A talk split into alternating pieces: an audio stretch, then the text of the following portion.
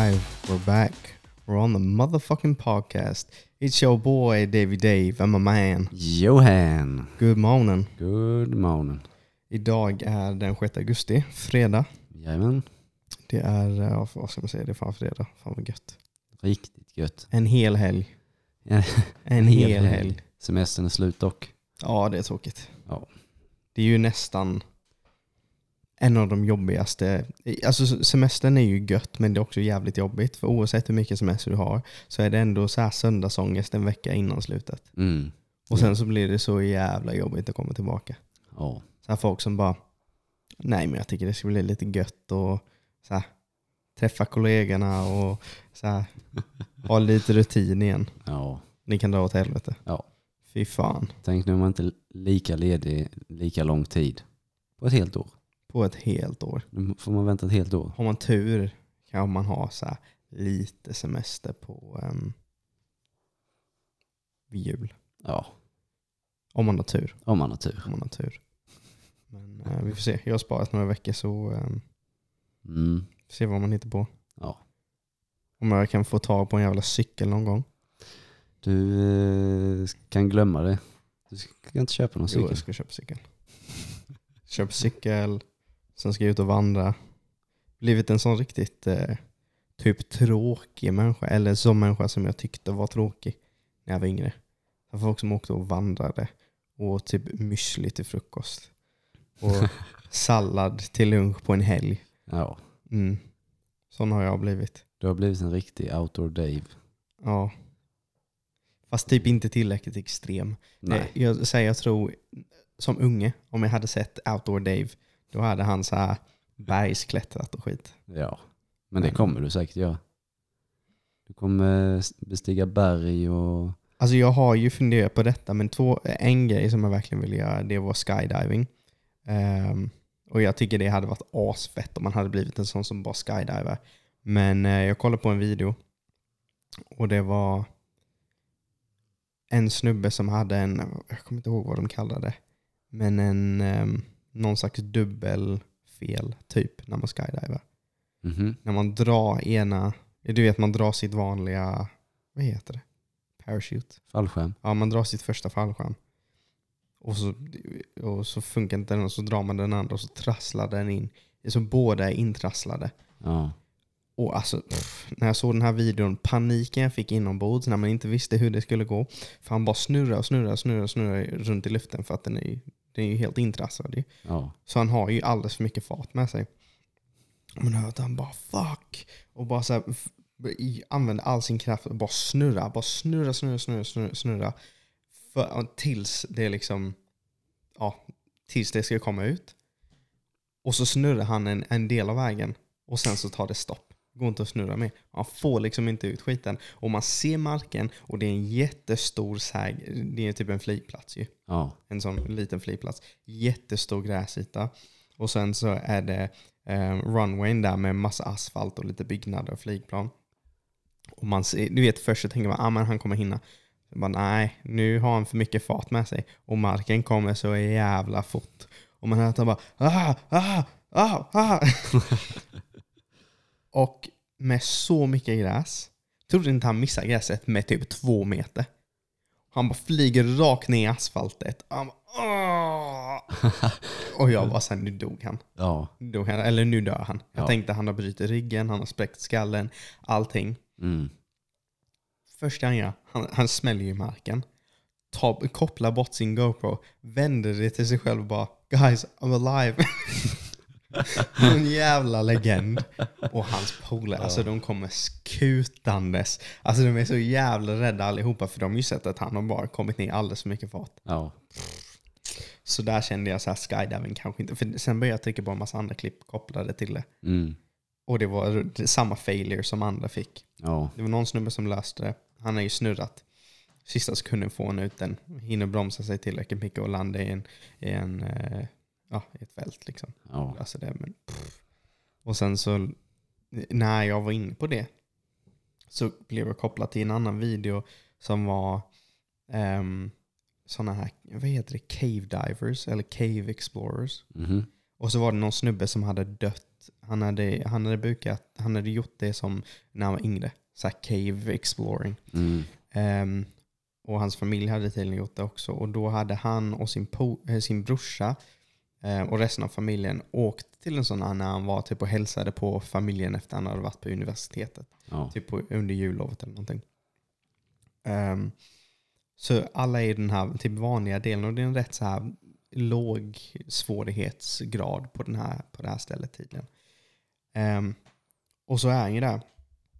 Och så brorsan bara, ja men vi testar det här, det här är lite mer invecklat. Man bara, ja. Ehm, och så letar de entrén till den här delen i, ehm, i vad heter det, cave? Grotta. Ja, i grottan.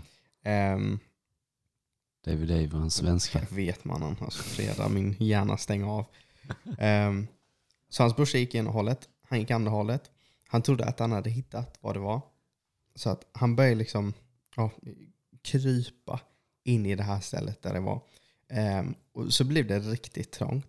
Och så var det typ ja, lite upp och ner. Och så blev det trångt och så tänkte han, ja men nu är det typ lite för trångt för att jag ska kunna backa ut smidigt. Så att jag fortsätter, för det öppnar nog upp där. Så han gör så här. Andas in. Kryper lite. Fucking fastnar han. Och han fastnar i den här vinkeln så att han är liksom snett upp och ner. Inte helt upp och ner, men snett upp och ner. Så Ja. hans fötter är liksom ovanpå honom. Ja, precis. Så han fastnar ju. Efter typ en halvtimme hans brorsa hittar honom. Upp och ner. Försöker dra ut honom. Går inte att dra ut honom. Um, ehm, och sen kommer deras polare, försöker dra ut honom, går inte att dra ut honom. De ringer eh, på hjälp och att någon ska liksom komma och rädda dem. Det tar typ två och en halv timme innan de här människorna kommer. För att det tar tid att komma ner med utrustning. Så de kommer ner med utrustning, kopplar upp honom till liksom en, en grej som ska dra ut honom. Funkar inte heller. Till slut, han har varit upp och ner, snett upp och ner. Och du vet om, om du ligger upp och ner så blir det så jävla mycket tryck i huvudet. Det blir så mycket blod, för kroppen är inte gjord för att du ska vara upp och ner. Mm. Ehm, så det, alltså, du, du har inte alls lång tid. liksom. Det är typ högst ett dygn. Ja. Men det, alltså, du kan ju tänka dig trycket. Om, nå- om du tänker att någon, du vet när man har varit upp och ner, typ när man var liten, någon höll en upp och ner och de höll en upp och ner länge. Så börjar man bli lite svimfärdig rätt fort. Mm. Tänk det fast han var där i flera timmar. Ja. Och till slut börjar det göra ont för all tryck, liksom all blod kommer till hjärnan. Så det blir jättemycket tryck så man får huvudvärk, man blir ju, eh, ja, alltså man blir ju lite borta. Ehm, I alla fall så de trodde att de skulle få ut honom.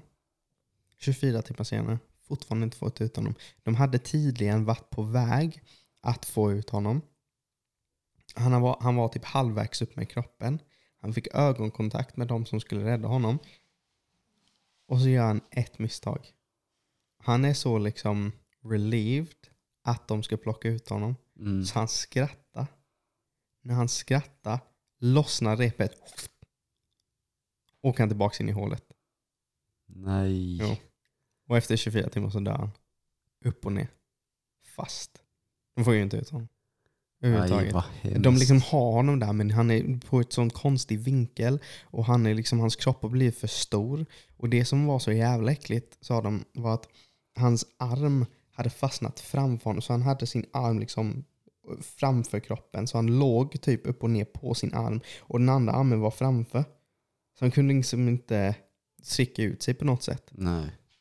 Så till slut så sa de att han hade typ bett om en, det var kött. Han skulle, de skulle inte få ut honom i tid. Så han hade bett om liksom lugnande och lite så. Och sen så bara dog han där i den här grottan. Nej, vad hemskt. Och sen så bara till slut så, ehm, eftersom någon hade dött där så ansåg de att grottan var för farlig. Så de cementade upp den. Fick aldrig ut kroppen. Hans kropp bara ligger där. Eller det som är kvar av hans kropp, det är väl bara ben nu. Ja. Och det äckliga, jag tänk, nu har han, nu har han lossnat i alla fall. Oh, det Mm. var... Mannen, alltså jag fick sån ångest när, när jag lyssnade på den versen. Jag bara, jag ska aldrig in i en grotta i hela mitt liv. Aldrig någonsin. Nej, inte en sån grotta i alla fall. Nej. Den måste verkligen kämpa dig igenom. Men folk gör det för att de tycker det är kul. Och sen har jag börjat få en, en video som är rekommenderat som är ehm, titta inte på det här om du har klaustrofobi. Och det har jag inte, men efter det där, efter jag hörde den där berättelsen så tänkte jag, jag tänker inte kolla på den. Och så ser man att det är en, det är en snubbe som har en lampa typ mot ansiktet. Ehm, och så är han i en grotta som är liksom så här. Mm. Och så ålar sig igenom. Alltså sånt får mig, jag bara här, varför skulle man göra så? Det värsta är, han har fru och en ettåring. Och bara dör så. Ja. Mm.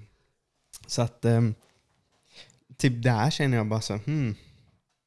Jag vet inte hur extrem jag vill vara. Nej, det räcker nog med att du eh, bestiger lite berg och lite sånt kanske. Mm. Håll dig, tänker- håll dig undan från grottorna. Mannen grottorna, jag ska, jag ska inte i närheten av grottor. Även öppna grottor. Det var ju typ det som hände det där thailändska fotbollslaget. Typ. Ja, de som De fastnade där i Ja. eh, hur länge det nu var. var För liksom att gå in där var inte farligt, men eftersom det fylldes med vatten ja, så gick det liksom inte. Då behövde du expertdykare. Och det var fan en expertdykare som dog när han försökte plocka ut dem. ju. mm, Mannen, grotta. Det ja. är vissa grejer som människor inte är gjorda för och jag fattar inte varför vi envisas med att göra skiten ändå. ja. Så är det ju. Mannen. Folk vill ha utmaningar. Ja, men sådana utmaningar.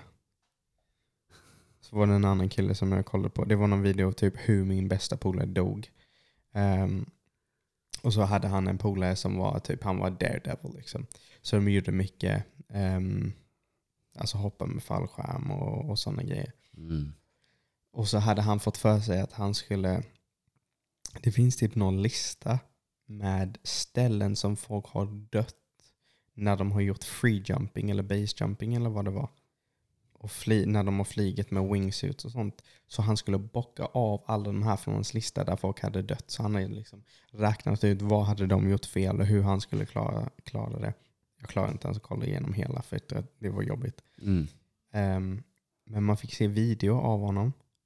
Alltså snubben var helt jävla galen. Han hade basejumpat med en sån wingsuit så att det blev som du flyger ner för ett berg. Och så var det så, alltså det var verkligen som att han flög som en fågel. Men han kom så nära marken vid vissa tillfällen och fick undvika träd som han missade med liksom, ja, inte ens en inte ens meter. Och i den farten han flög, alltså, Mm. och folk typ tycker det är kul. Ja, men det Alltså, är jag- Jag kan adrenalin. tänka mig ruschen måste vara helt sjuk. Ja. Men är det värt? ja, det... För du ser det aldrig komma. Det måste vara så jävla hemskt. Du vet, du har liksom, kanske den roligaste eller mest adrenalinkickade stund i hela ditt liv och sen bara tar slut. Ja, men när man är så nära döden som möjligt, det är då man känner sig som mest levande. Alltså helt ärligt, jag tyckte cykla downhill var tillräckligt.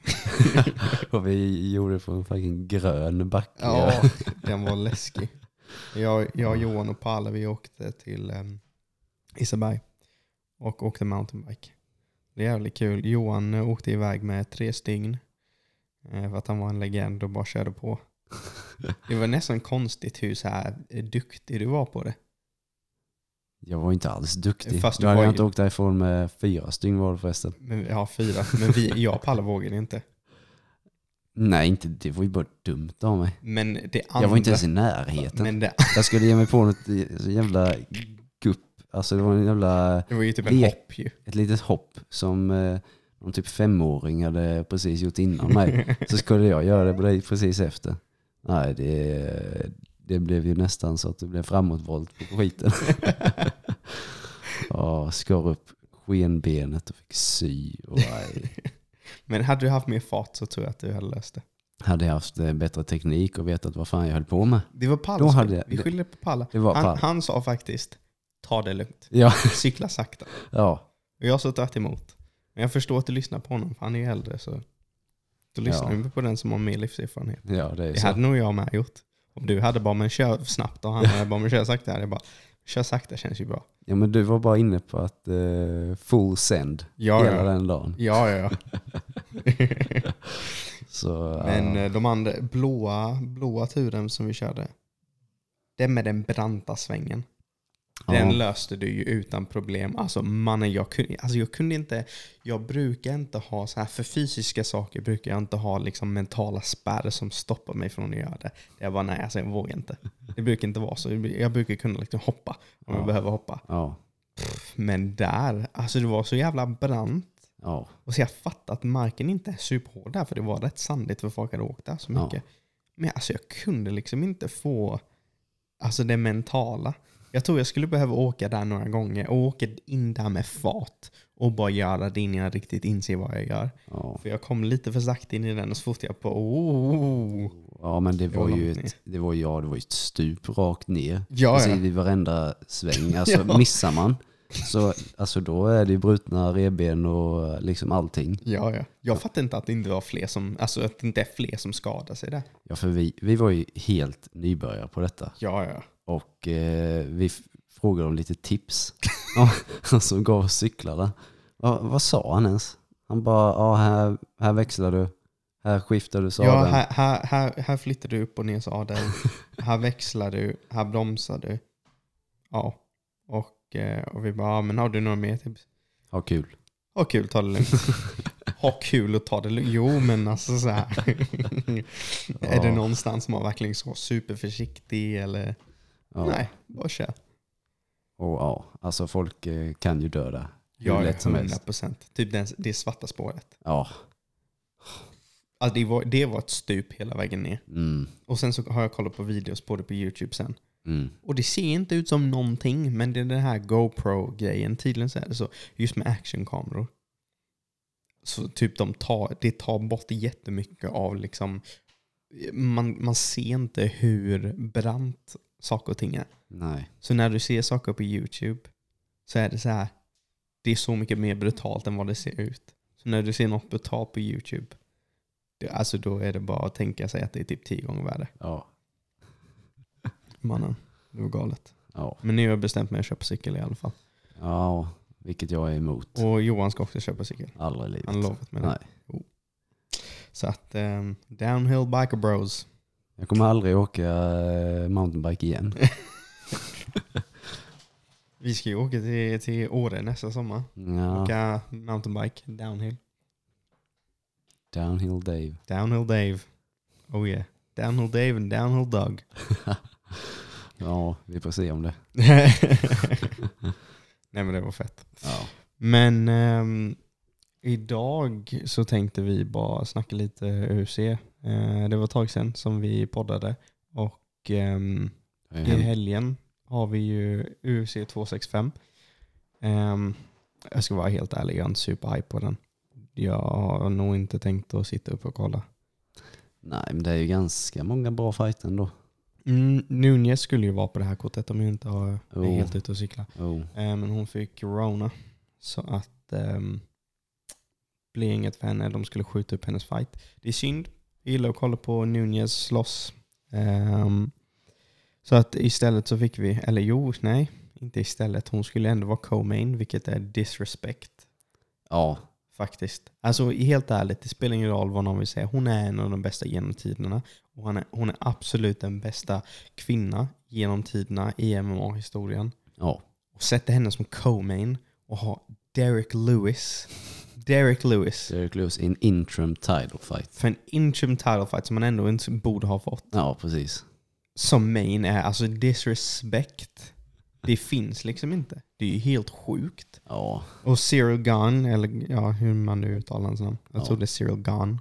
Som alla brukar väl säga. Men ja, det är nog fel ändå. det är det säkert. Ehm, han är obesegrad, men han har ju också bara nio MMA-fighter. Nio proffsfighter. Och han har väl några thaiboxningsproffsmatcher också. Mm. Men jag vet inte, han är väl obesegrad i dem också. Ja, Tror jag. det är ju lite det som jag har svårt för just i tungvikt. Så här, 9-0 professionellt. Ja, Alltså så här, särskilt på en, när du tävlar på en, liksom när du precis har blivit proffs, du kan ju lätt plocka 4-5 fighter på ett år. ja så är Alltså det. så. Ja, sen, alltså han är ju slått om han behöver slå för att hamna här. Mm. Men jag tycker att det är sjukt att de får en interim, eh, en interim title för det. För då är det liksom den som vinner den kommer få möta Francis. Och jag tycker inte att någon av dem förtjänar att slåss mot Francis än. Jag tycker Gunn behöver några fighter till. Och Derek Lewis tycker jag bara är allmänt tråkig. Jag tror faktiskt att jag har insett att jag är bara en Derek Lewis-hater. Ja. För han är så jävla tråkig och alla som är så hype om Derek Lewis. Det är bara så här, han är ju inte underhållande. Det är underhållande att kolla på hans highlights kanske de gångerna han knockat folk. Ja. Men du får 30 sekunder av kaos och kul. Och så får du 15 eller 14 och en halv minut av bajs. När han är bara gassed Gast och... och gör hip escapes liksom. Ja, det är ju roligt att se hur han bara tar sig upp på marken. Ja. Nej, Det är helt sjukt. Det är som att Ja. kolla på någon jävla vet ehm, vad, BJJ Fanatics video. Han har ju ingen aning om vad han sysslar med det säger han ju själv också. ja, ja. Han liksom bara BJJ funkar inte på mig. ja. liksom bara, Men han är typ för stor för det nästan. ja, Du vet, det- han är typ för stor för någon att koppla det. han, hade ju, han fastnade ju i en eh, sån här riktigt eh, kraftfull eh, blod, blodstrypning mot eh. Ja, Och Olenek squeezade i typ eh, en minut. ja, Ingenting hände. nej. Och till slut bara skrattade han och gav upp. Aj, Derek Lewis fat neck är för Ja. mycket för mig. Alltså, Och han är ändå också en tungviktare och är stor som satan. Men ja. Derek Lewis är liksom, hans nacke existerar typ inte. Nej. Nej, nej, nej. Han, är, han har axlar och, och ett huvud liksom. Ja, Ehm, sen på det kortet så har vi Pedro Munoz mot uh, José Aldo. Det ska bli spännande. Pedro har gjort bra grejer senaste, senaste tiden liksom. mm. Men José Aldo, han är ju han är ju också haft bra fighter. ja. Riktigt bra fighter. Det, jag måste ändå ge cred till José Aldo. Det kändes, alltså helt ärligt, det kändes som att hans karriär var typ över. Inte direkt efter Conor-fighten, men när Max slaktade honom, Mm. då kändes det som, jag trodde han var en fight från att lägga av. ja. Och sen så bara, han som såg så brutalt nedgången och sliten ut efter sina weight cuts på featherweight, går ner till bantamweight. ja. Det är jävligt mycket cred. Sen tror jag inte att det är superbra för hans kropp, särskilt i den åldern. Men han är ju inte jättegammal. Han är inte det? Det är bara att han har varit med så jävla länge. Ja, han är ju, vad kan han vara? Jag tror att han är 33, 34. ja 34. Ja, så han är två år äldre än Connor. Eller Connor är väl eh, eh, 33 nu. Ja, jag tror det. Han fyllde väl för några veckor sedan. Så, eh, ja.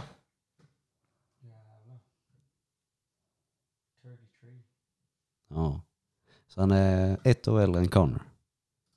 Är det inte sjukt att eh, Connor är två yngre än Ovechkin? Vad fan bryr sig om det? Jo men jag bara tänker utseendemässigt. Alltså Connor ser mycket ja, yngre ut. jo, jo, jo, jo. Alltså Men, så här, eh, Ovechkin, han, Ovechkin ju, skulle man ju tro är typ närmare 40. han dricker ju för fan cola mellan pauserna och käkar säkert burgare Han är mellan en pauserna. också. Han bara chillar genom livet. Ja. Han är en sån där fatboy som... Fem år till i Washington. Ja, Yes får se, sir. får se hur det går. Kommer gå bra. Han kommer slå Gre- Gretzkys rekord. Tagga. Tro vad du vill.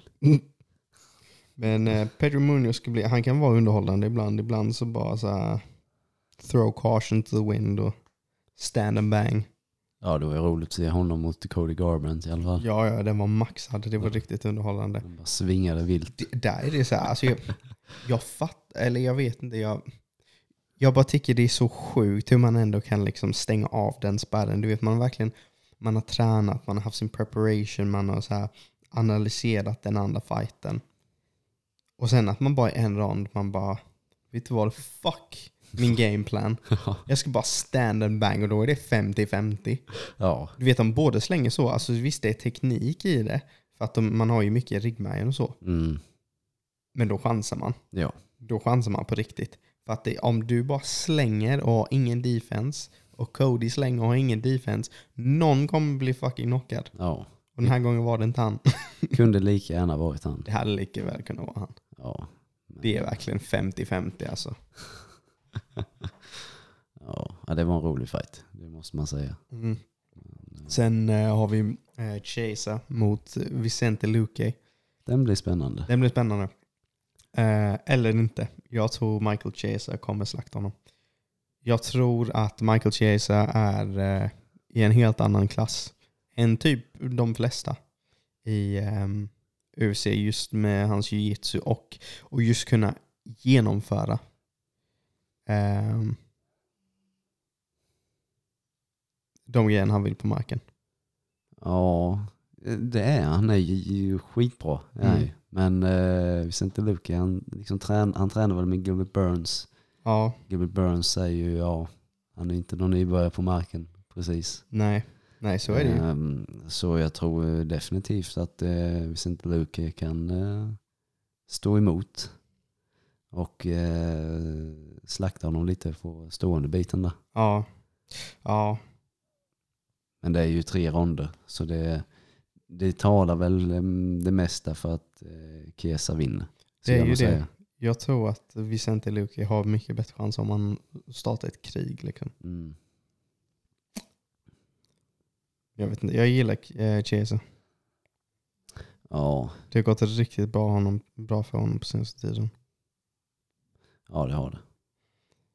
Eh, sen har vi Tisha Torres och Angela Hill. Då hejar jag väl på Angela Hill. Hon är väl rolig. Hon är väl rolig. Vänta, är det Casey Kenny?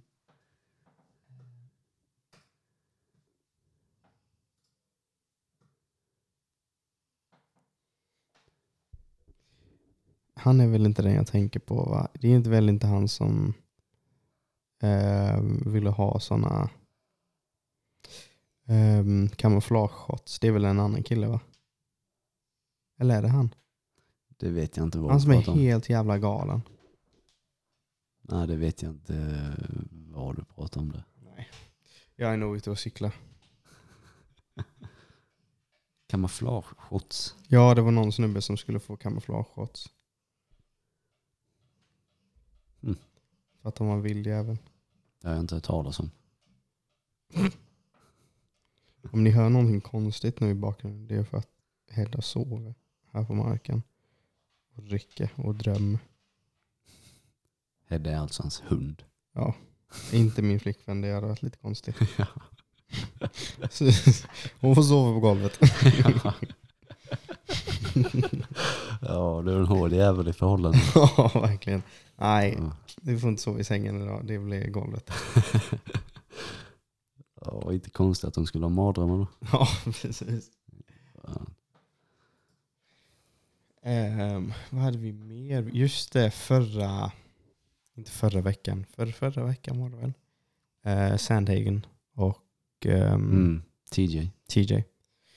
Juicy boy, Juicy boy TJ var tillbaka. Fattar inte varför han får tävla igen. Ja, det är eh, inte jag heller. Efter att ha åkt dit så brutalt. Ja, ja, han åkte dit brutalt. Han fick en rätt så lenient avstängning ändå. Ja, men det är typ som att de känner, ja nu har vi eh, John Jones har ju fått komma tillbaka så många gånger. Ja, Ja, han får man. komma tillbaka han också.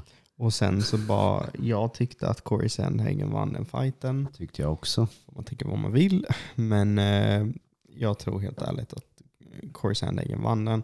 Jag tror att det Jag vill inte säga att det är, att det är rigged, men ofta tycker jag att dombeslut går den vägen som är typ bäst för um, UFC.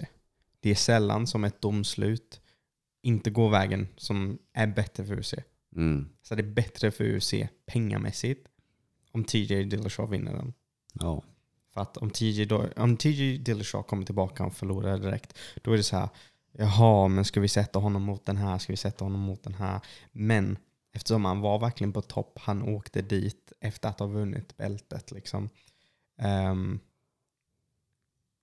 ja, vinner han, då kan vi bara, ja men nu har vi en ny utmanare för titeln. Liksom. Mm. Och så blev det nu ju. Ja, det är ju lite... Alltså domarna såg väl det så att TJ hade mycket kontrolltid. Att han liksom hade ryggen på honom flera gånger och eh, lite så. Men Sandhagen gjorde mest skada. Eh, och sen tycker ju Sandhagen att eh, MMA ska liksom inte bara gå ut på att man ska gå framåt och ta massa stryk. Nej. bara för att pressa och så vinner man. Nej. Utan det ska ju handla om, han är ju så teknisk när han backar Ja, och liksom bara får in sina slag och sen så håller sig eh, undan från motståndarens lag och så. Medan Ja. han backar hela tiden så han får ingen kontrolltid. nej. Men det är ju det. En riktig fight, det är ju inte den som har bara pressat. Nej, Utan det är den som går iväg eh, och liksom ser ut som stryk. ja, Han var liksom en köttfärs i ansiktet. ja det var, Hans öga var ju fan... ja.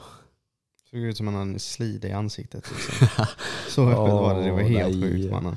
Alltså det var så stort. Det var ju verkligen så. Men, eh, Slida i ansiktet. men det var ju så. Det var helt jävla öppet. Ja det var det. Nej, alltså, och sen så att han har liksom staken att um, vara en franchiseägare för Clean Juice när han har blivit tagen Ja. För juicing. Det är roligt att han säger att han liksom, eh, eh, vad säger man, came clean. Ja, Att han liksom bara säger ja, när, när jag väl erkände och bla bla bla så det kändes mycket bättre. va? Alltså mannen, du erkände inte. Du åkte fast. jag åkte fast och sen så erkände du. Ja, men du var redan tagen då mannen. Alltså nej. Han, Jesus. jag tycker fan inte om den snubben. Alltså. Nej, inte jag heller. Han, är, han är en riktig snake. Ja, mm, de säger det. Som säger det. Har ju fan en orm på armen till Ja. och med. Han har dock snygga gadda. Det ska jag säga. Det är det Ja. enda positiva med honom. Ja. Annars tycker jag att han ser lite konstig ut. Ja, Han det, ser ut som Connor på en dålig dag liksom. ja. Connor utan skägg och Connor utan skägg är ju, han ser ju psycho ut. Ja, Connor utan skägg ser psycho ut. Och Connor, Connor utan hår är inte vackert heller. Han förlorar ju också när han är rakad. Så. Ja. Connor, eh, alltså raka håret för Connor, det är som att vara en löpare i OS och ha solglasögon. Ungefär så. Men... eh, Förutom, förutom Andre DeGrasse. ja. Han får mer räkna bort. Han eh, satte ett käpp i hjulet för min teori för att alla andra år, alla andra som har solglasögon har typ kommit tok sist. Mm. Och sen kommer den här jävla Tjernobyl-kanadensaren envisas med att ha solglasögon på. Ja. Ja men så är det. Hemskt. Det har typ alltid varit så här europeer och så som eh, haft solglasögon och så. Ja, ja. Och de kan ju fan inte springa. Nej. Men nu visar det sig att det var någon jävla Alltså fransman man som måste vann. vara från liksom Amerika. Ja, Alltså man måste vara från den världsdelen. typ. Om det är Sydamerika eller Nordamerika eller typ eh, the West Indies. Man måste vara därifrån om man ska vara snabb. Ja. På tal om löpning. Bara för liksom en, en diversion lite här från, eh, från MMA. ja. Vad fan är det som hände med Jamaicas herrar? De är värdelösa. Vad håller de på med? Varenda, varenda final jag ser så är de i, i, i, längst bak. Ja. Come on Jamaica! Du får nöja dig med att damerna dominerar. Ja, damerna de, är- de är helt Tjernobyl. Ja. De är helt Tjernobyl, men alltså det kommer bli kaos. Jag lovar, när de kommer tillbaka till Jamaica, det kommer bli kaos. De kommer göra om hela deras jävla löpprogram. Och bara varför har vi inga snubbar som är... Om vi kan producera eh, så här Tjernobyl-damer, och vi har haft Tjernobyl-herrar, Mm. och vi har haft Bolt, och vi har haft Johan Blake och alla dem. Ja. Och sen så bara, Johan Blake kom inte ens till final. ja. Vad har hänt med honom? Jag vet inte. Men han är kanske gammal nu, jag vet inte. Han är hyfsat gammal. Men han var ju, det är det som är så tråkigt. Han var Tjernobyl och han var ung. Men han var ung samtidigt som Usain Bolt var i sin prime. Och det är det som är dumt med OS, att det var fjärde år. Mm. För att du hinner bli jättedålig på fyra år. Ja. Du, vet, du kan ju gå från toppen och vara liksom i toppen av din prime och liksom börja vara på väg ner och sen helt plötsligt fyra år senare så är det ju, så är det, det räcker inte längre. Mm, Det ska ju nästan inte gå att göra som Usain Bolt gjorde och Nej. dominera i tre olika OS. Nej. Det är för lång period. Ja. Och du får också tänka att han var med i ett till OS. ja, just ja. Det var han ju. Det är det som är sjukt. Han var med i, vad var det? Han var med i 2000. Rio, han var med i London. Sen var han med i 2008 var det ju, innan. London. Ja, Kina. Sen ETN ja, precis. 2004. Så ja, Det är länge. det är länge. Det är jävligt länge. Vad är det? 16 år. Ja. Som O- i OS-nivå i löpning, i sprint. Det går ju inte. De flesta har två OS på sig. Det är det. Ja, Sen är det, och då är du duktig. vad synd att hans karriär avslutades som den gjorde, tyckte jag. Ja, vad var det? Han fick, fick han typ inte andra plats eller tredje plats? Han, ja, han fick ju tredje plats på 100 meter i VM 2017 i London. För han ville avsluta i London av någon anledning. För han hade så bra minnen där från OS. Ja. Och sen så kom han nästa, mi- missade nästan final. För att han snubblade. Oj. Och sen så fick han tredje plats. Ja, det var ju den där jävla, jag hatar den snubben. Justin Gatlin. Ja, just det. Dopade jäveln. Ja. Han var dopad. Ja. Och sen så eh, sprang han väl inte 200 meter. Och så han körde bara 4 gånger 100 meter och drog sitt jävla baksida lår. Ja. Och eh, gick ut skadad. Så jävla tråkigt. Ja, nej, det är så hemskt. Men han lever väl life nu, antar jag. Ja, det gör han ju. Tänk, han är, alltså, i, i, om man jämför så här löpare. Han är så otroligt mycket mer framgångsrik än någon annan löpare. Mm. Inte bara liksom i löpningen, men allmänt. Mm. Du vet, han har så mycket mer pengar än vad någon annan löpare någonsin, och någonsin har haft och någonsin kommer ha. Ja, Så här, Andre DeGrasse, eller vad han heter, ja, han är jätteduktig. Men folk vet inte vem han är. nej, Inte på det viset. nej. Bara det var ju han som utmanade Bolt i förra OS. Mm. Jo. Mm. Men alla vet vem Usain Bolt är. Ja. Usain Bolt är typ som Beckham. Eller Cristiano Ronaldo. Mm. Jo, han är ju en av de största någonsin. Ja, ja. Alla sporter inräknat. Ja, lätt. Så eh, nej, det, var, det var typ det enda som jag såg fram emot i OS. Var att kolla på Usain Bolt. Jag med. Och nu när han inte är med i detta OS, så så bara, här. vad ska man, vad ska Jag man ska, titta ska jag på? ens titta? Ja. Enda anledningen till att jag tittade egentligen i år, eller var så sugen på att titta, var skate. Ja, så, Skate har varit riktigt roligt. mm, Eh, Vi hade Oski med. Alltså han är så jävla duktig, men tyvärr så för liksom, han lyckades inte just på dagen. nej. Men alltså fan att ta sig till OS. Och första OS med skate. Och man ser ju när han åker, han åker typ en annan stil än alla andra, men han är så jävla duktig. Man vill ju bara honom väl liksom. Ja. Jävla skön snubbe liksom. Och Oski, Oski har jag verkligen följt sen jag var yngre. För jag upptäckte Oski på Malmöfestivalen. De, har ju, de hade ju um, skate-tävling. Och de hade, vad fan hette han? Um, jag kommer inte ihåg vad han heter. Men det, det är ju någon snubbe som är en, en riktig vert-legend. Så här, en av de liksom mest kända skaterna genom tiderna för just vert. Mm. Ehm, så var han med och Oski tävlade. Och Oski är lika gammal som vi är. Eller typ ett år yngre. Och Ja. då var jag liten så Oski var 12 eller något. ja.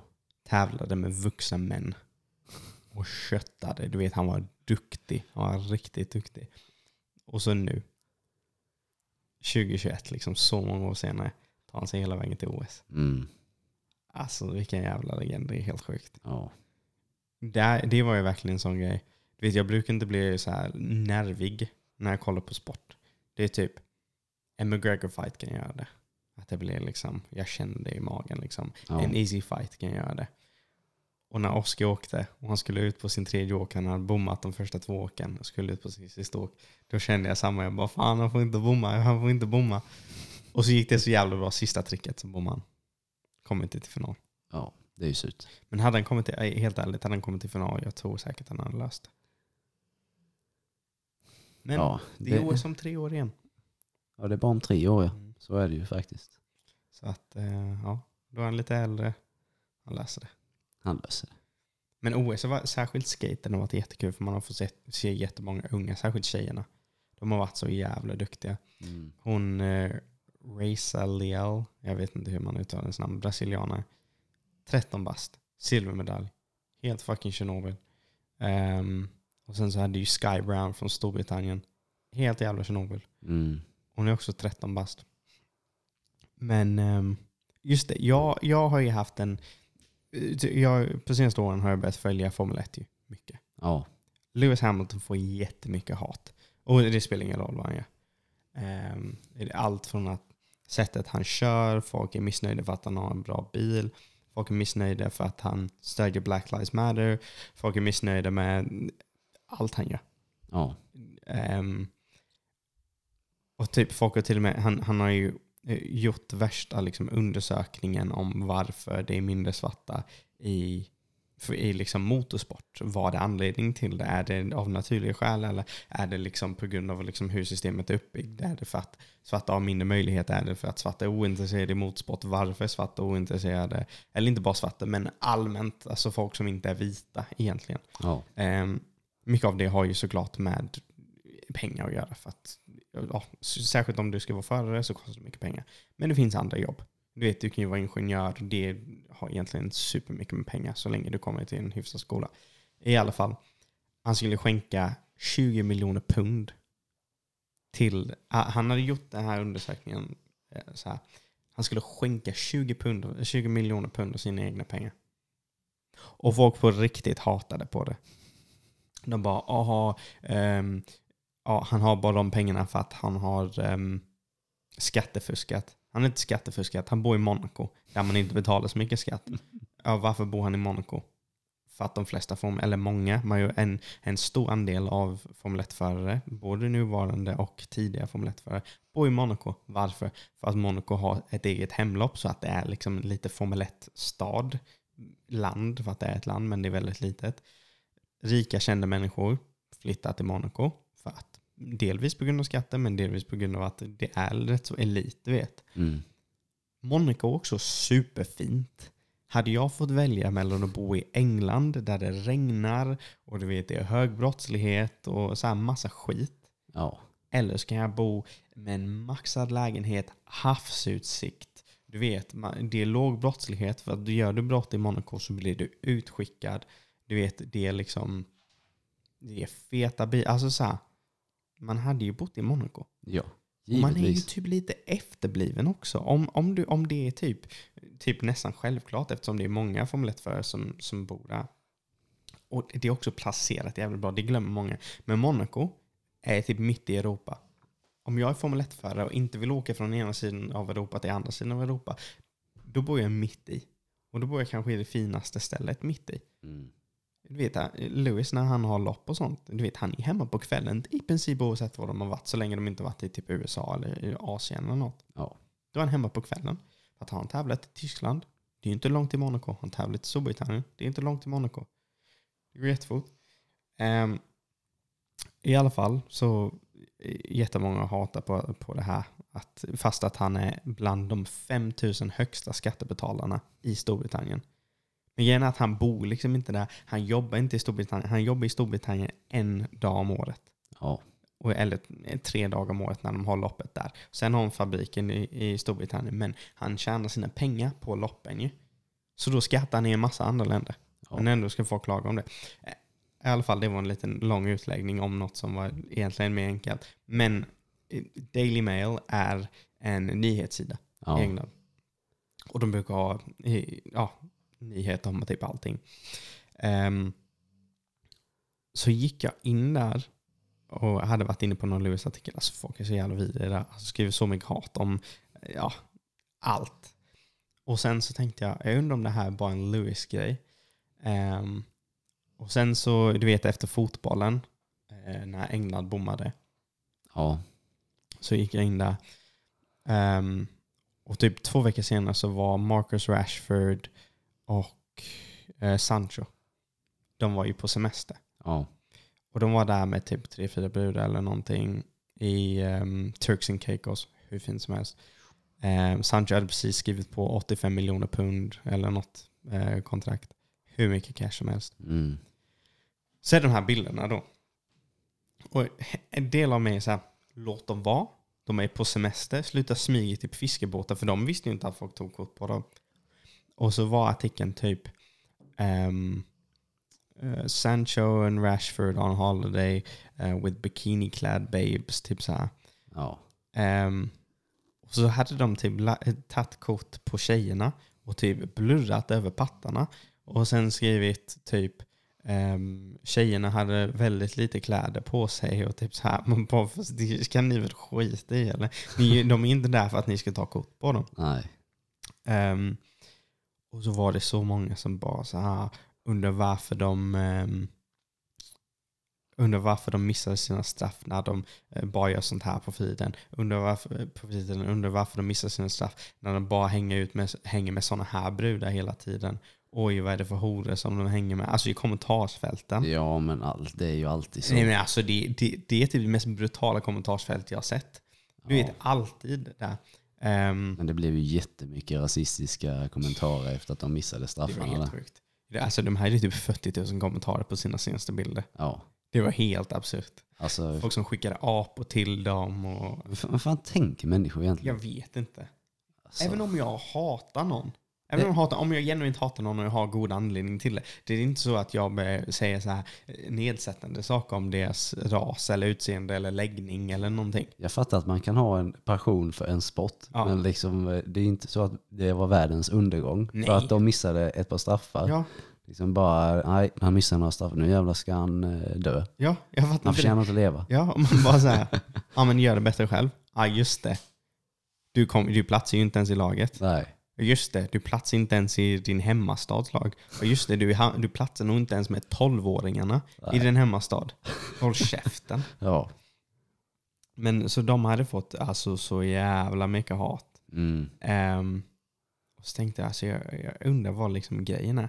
Men det måste bara vara typ, du vet, jag vet inte vad det kan vara. Men alltså folk är typ negativa eller kanske lite så här smygrasism eller alltså sådana grejer. Men sen tänkte jag, men jag undrar om det är bara den typen av människan som är inne på den här sidan. Men Daily Mail är jättestort. Så jag gick in på Sky Brown, Mm. hon här OS-medaljören för Storbritannien i skate. Ja. Hon fick bronsmedalj. 13 bast. Jätteduktig. Ja. Går in på kommentarsfältet tänker, men här kan det inte vara något negativt. Alltså det, det är sjukast när jag går in där. Jag tänkte att många skulle bara, åh vad kul. Typ så här, åh, åh, åh vad kul att vi har vunnit medalj. Mm. Några kommentarer som såg var bland annat skate, hur fan kan det räknas som en OS-idrott? Um, ehm, sen var det Britt? Frågetecken. Hon är född i USA, har, britt, har en brittisk pappa. Nej, hon är född i Japan, har en brittisk pappa och har eh, växt upp i USA. Äh, det tror jag inte. Hon är ungefär lika brittisk som tandoori kyckling. alltså vad fan är det för fel på er? Sen så var det en massa som bara, ja jag tycker faktiskt inte man ska få tävla för Storbritannien om man inte i alla fall bor här. Men bara så här, jo fast hennes pappa är från Storbritannien. Mm. Och, bara, ja, och sen så var det några andra som bara, enda anledningen till att hon tävlar för Storbritannien är för att hon inte platsar i Japans landslag eller USAs landslag. Ehm, det är väl kul att hon har vunnit medalj men ehm, hon förtjänar inte att tävla för England. Man bara, fast ett, England fick inga, inga andra medaljer i OS. Var glad att det är någon som faktiskt vill tävla för landet. Ja. Två, hon har en pappa som är från Storbritannien. Då har hon rätt att tävla för Storbritannien. I hennes fall kunde hon tävla för Storbritannien, Japan ehm, eller USA. Tre, hon vann fucking bronsmedalj. Mm. Så uppenbarligen så platsar hon i Japans landslag. Hon platsar i USAs landslag. För det var ingen från USA på, på podiet. Platsar i Storbritanniens landslag. Och sen för några månader sedan vann hon fucking X-games. Ja. Som ju fan etta. ja. Man, alltså folk är dumma i huvudet. Jag fattar inte vad som, eh, varför folk har, känner att de måste verkligen skriva och trycka ner. eh, Inte jag heller. Inte, jag heller. Äh, inte för någon, men särskilt någon som är 13 bast. Nej, 13 bast. 13 Man pass. bara, hon är 13 bast och, nu, och hon har lyckats med mer än du har lyckats med i hela ditt liv. Mer än hela din familj Ja. har lyckats med i alla sina liv. Du, i, i hela din släkt, om ni skulle lägga ihop i, i alla era generationer, förmodligen så har hon lyckats med mer på 13 år än vad ni har gjort på typ 300 år. Mm. Gå och häng dig själv. Så känner jag. ja. Jag har aldrig fattat det här konceptet att man ska hata på folk som har pengar. Inte jag. Så här, Lewis Hamilton, jag bara, menar, var glad för snubben istället. Ja. Alltså det, är- ja, det är så pinsamt. Det är så jävla pinsamt. Ja. Och man måste ha så jävla sorgligt liv. Om man känner att man måste gå in och klanka, hitta liksom ett kommentarsfält och klanka ner på någon bara för att de har pengar. Ja. Åh, han, inte, han, har, han skattefuskar, han undviker skatt. Hade inte du gjort det? Det är ju inte Ja. fusk, det är helt lagligt det han gör. Flytta till ett finare ställe. Ja, tänk om du hade kämpat lika hårt som han hade kämpat Mm. och tjänat de pengarna som han har tjänat. Ja.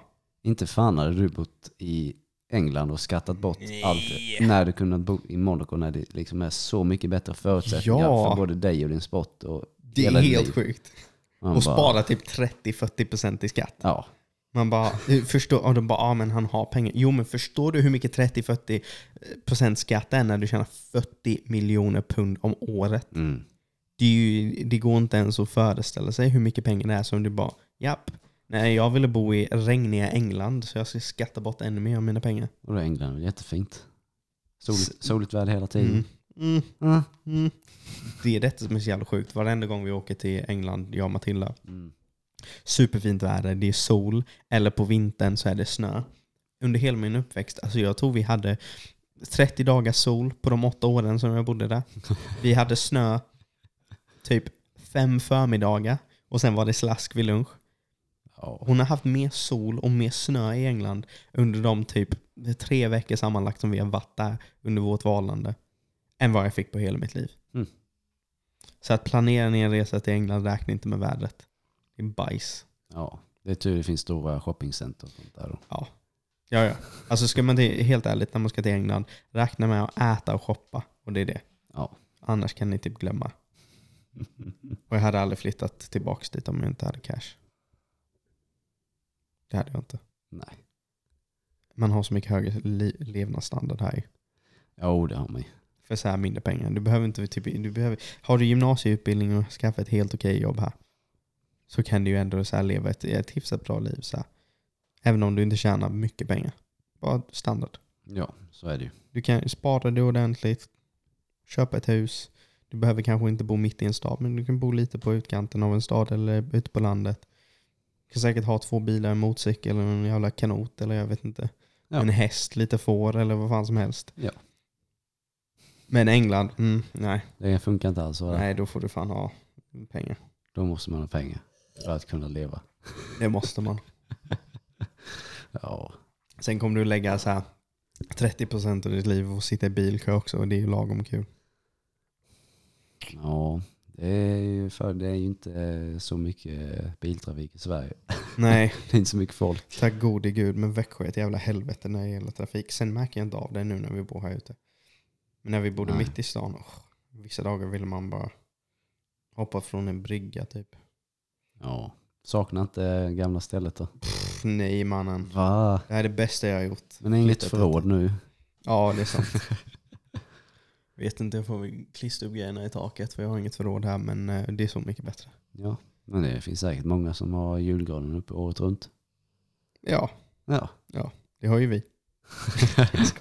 Men det kan bli så när vi väl har dragit ut skiten. Just Ja. det, har du sett um, Khabib-podden? Jag har inte sett den. Jag har lyssnat några små klipp från den bara. Oh, mannen, alltså Khabib med Mike Tyson. Jag trodde aldrig det skulle hända, särskilt Mike. Men, Du, Mike är så jävla flummig. Ja, det är Khabib också. Nej, Nej, det är det nej inte. alltså Mike Men, är så här, Mike har sitt jävla skratt. Allting är bara... Ja, men jag trodde inte Khabib skulle göra massa podcast och så för han, han sa att han, han har ju bra engelska nu, Mm. tycker jag. Men han ville att den skulle bli så här, jä- mycket bra innan ja, han börjar med typ hos Joe Rogan. Och, ja, men jag tror, jag tror han sparade sig själv Joe Rogan. ja. Men han kommer säkert vara med i lite mindre poddar. Mm, Och Henry är ju med i Mike Tysons hotboxing nu så mm, han känner Henry bra så. ja. Jag såg dock något kommentar, någon skrev Khabib och DC, de borde göra en podd tillsammans som heter Let's Talk Now. Och det var den bästa idén jag har hört i hela mitt liv. ja, det är det På faktiskt. riktigt, man bara säger bro, ring till dem och Ja. säg det. Ring till DC's eller Khabibs manager. Ring till Ali Abdulaziz och säg till honom, starta en podd, Let's Talk Now. DC Khabib, alltså mannen. Fan, den hade man lyssnat på. 100% den har varit så bra. Ja, DC är jätterolig, Khabib är jätterolig. Båda Ja. har en sån fruktansvärt bra liksom, koll på spotten. ja. Båda har varit på absolut... Det är, det är också det. Många som är i MMA-media-utrymmet, ja. många har inte mycket erfarenhet. Vi, jag. Ehm, sen så har det ju många som har mycket erfarenhet av sporten, men de har aldrig riktigt gjort det. Ariel. Ehm, Mm. Sen har du folk som har varit i UFC, de har haft några större fighter, men inte riktigt varit så champ-material. Brennan Schaub. Um, du har ju folk som har varit med sen liksom början, men aldrig slått i UFC. Joe Rogan. Han har Mm. ju liksom varit med, inte från start, starten, men väldigt tidigt. Och han är liksom en pioneer. Um, även om han aldrig har klivit in i, i buren. Liksom. Mm. Ehm, men DC däremot, han har varit på absolut högsta nivån. Khabib har varit på absolut högsta nivån. Det var inte superlänge sedan de var det heller. De känner väldigt många av dem och har koll på väldigt många av dem som är aktiva. Ja. Finns det några bättre? Nej. Det finns typ inte. De har bra kemi, de har rolig kemi. de har rolig kemi. det är det. Ja. Det hade, alltså, he- helt ärligt, jag hade lyssnat på det. jättemycket. Om du tänker hur bra de andra poddarna är. Ja. Tänk de två i en podd. Tänk de så. Det hade varit riktigt bra. Det hade blivit riktigt roliga klipp också. Ja. Det tror jag hade varit maxat. DC, han är ju så jävla mysig. Jag älskar DC. En sån riktig pappa är han. Ja det är Han är hela MMAs pappa. På tal om, eh, om DC. ehm, jag tänkte idag så blev det bara så att jag kollade vad som var live på OS. Ehm, och så var det brottning. Bara, fan, jag har aldrig riktigt kollat på så ren freestyle. Ehm, Nej inte jag heller. och det var USA mot eh, Georgien. Ehm, och det var en snubbe, 21 bast. Se om jag hittar honom.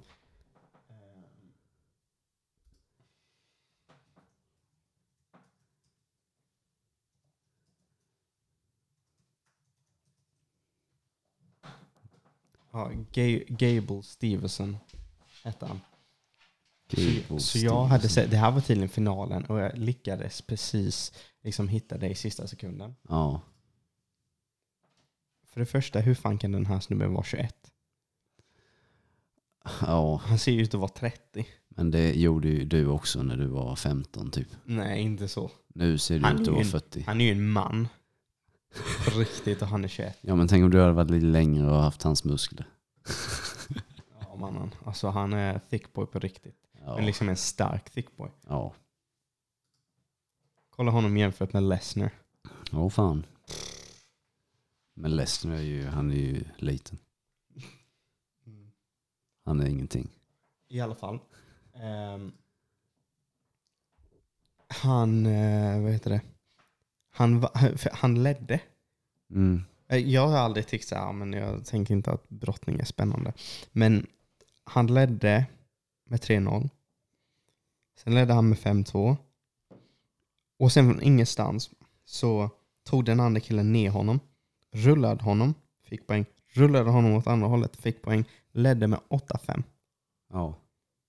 Och helt plötsligt så är det det är en minut kvar. Man måste göra någonting. Den andra snubben, han bara typ lägger sig. Han går, dyker på en fot och bara så lägger sig. Mm. Försöker hålla i foten. Då man separerar dem. Gör samma sak igen. Lägger sig på foten. Tiden rinner ut. 16 sekunder kvar har han. Och det, det har liksom tagit, vad var det, typ 8 minuter eller något. att få de här poängen. Så han behöver vad det, han behöver fyra poäng att vinna. Blir det bra? Ja det blir det va? Eller? Jag vet inte. Nej, jo, fyra poäng att vinna. Tre Ja. får bli lika. Ja. Ehm, så i alla fall, 16 sekunder kvar. Jag tror, jag tror att han dök på honom. Ehm, nej, jo, eller? I alla fall så... Har så du verkligen kollat på detta? Ja. Ena snubben, eh, han från Georgien var, var på marken. Och så måste han få poäng. Tiden bara alltså, rinner ut så jävla fort. Och han springer och springer och springer och jagar efter snubbens rygg. Mm. med millisekunder kvar. Får han snubbens rygg, tar honom, vänder över honom. Vinner. Mm. Det är helt sjukt. Ja. Alltså det var millisekunder kvar. Fan vad surt för den Och han hade snubben. inte, han, han hade, Gabe, Gable, han hade inte tappat ett enda poäng under hela OS. Det var första gången han hade tappat poäng. Mm. Att någon annan hade fått något poäng mot honom. Ja, Annars hade ja. han bara slaktat. 21 bast. ja. Jävla djur. Undrar om han kommer tävla i MMA. Det var en sa- sak som, det var därför jag var inne på DC. Kan tänka honom, han ska cutta lite weight. Kanske kör lätt tungvikt. Mm. Egentligen, han skulle säkert kunna bli... Nej, jag vet inte. Det är svårt att säga. Ja, det är svårt. Ja, han tävlar i 125 kilos klassen. Ja. Så han är en stor kille. ja. Men lätt tungvikt skulle han säkert... Eller? Jag vet, nej, det kanske var långt ner. Det är 93 rätt kilo. Det är, Det är ner. mycket. Fast samtidigt, han har ju mycket på sig. Men kanske inte så mycket. Han kanske Nej. skulle få vara tungvikt ändå. Ja. 93 kilo från 125, det är långt. Det är väldigt långt, det är 30 Mm. pannor ju. ja. Okej, tungvikt. Um, med tanke på hur hans brottning såg ut. Alltså han är ju slaktat. Slänga på lite striking.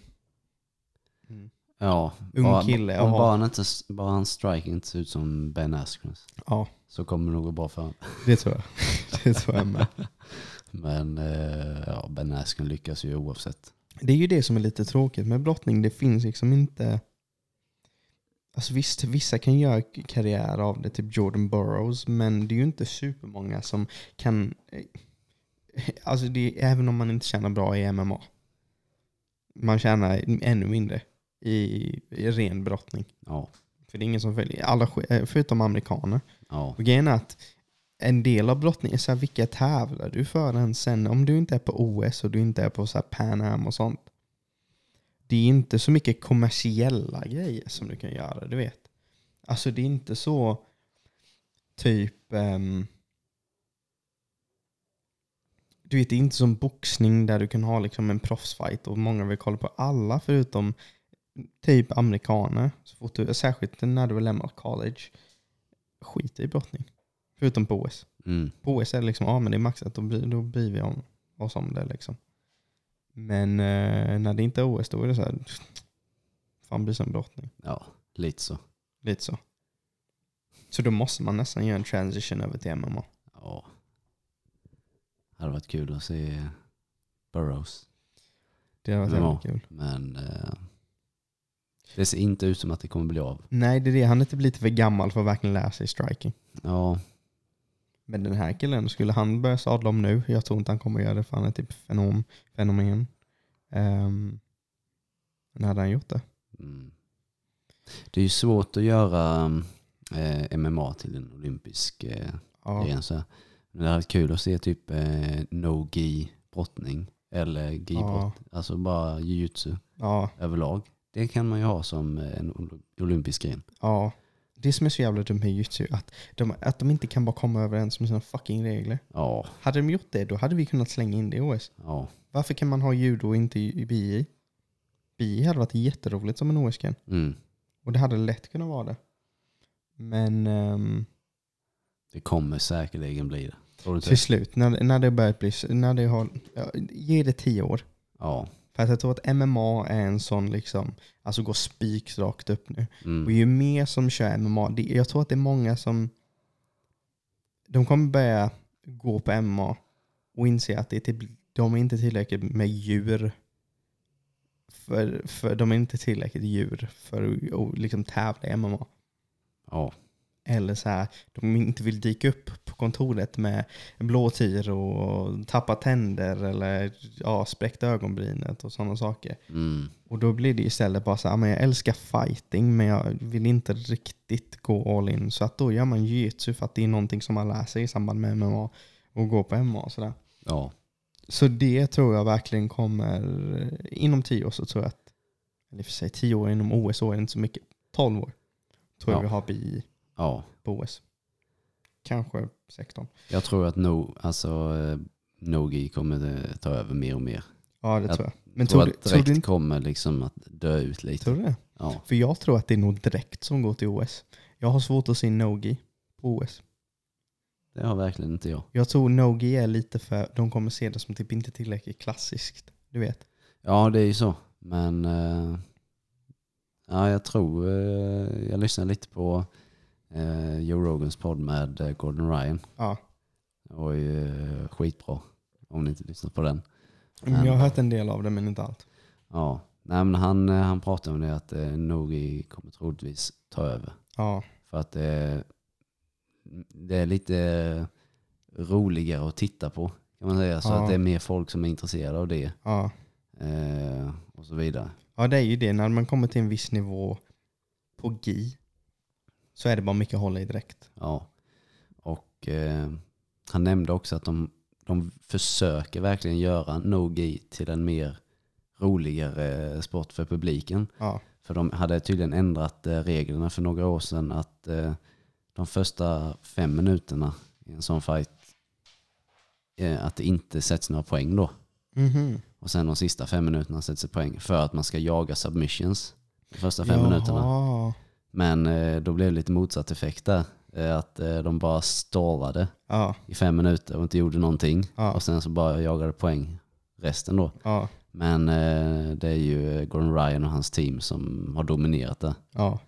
Ehm, och de är ju, de fokuserar nästan bara på submissions. För att om man ska få folk intresserade av det så måste man liksom ha en intressant, ja ingen, vill, ingen vill bara se poäng. nej, ingen vill se bara någon poängsport. Ja, och det är svårt att det blir stort. Men om man ser folk bli utstrypta och släckta Ja, och sen bara oh. oh. Sen om det kommer med till OS, alltså det hade varit maxat. ja det hade. Men jag tycker man ska ha det på OS. Det är, det är många sporter som egentligen borde vara med på. Och jag tycker typ det här med skate på OS. Det är vissa som är emot det, men fuck off. Ja. Dum i huvudet. Det var typ det roligaste igenom. Det är skitcoolt. Särskilt park. När, du vet, street kan jag förstå att är man inte så intresserad av skate att man kanske bara uppfattar det som att man förstår inte tricksen, man förstår inte svårigheten på det.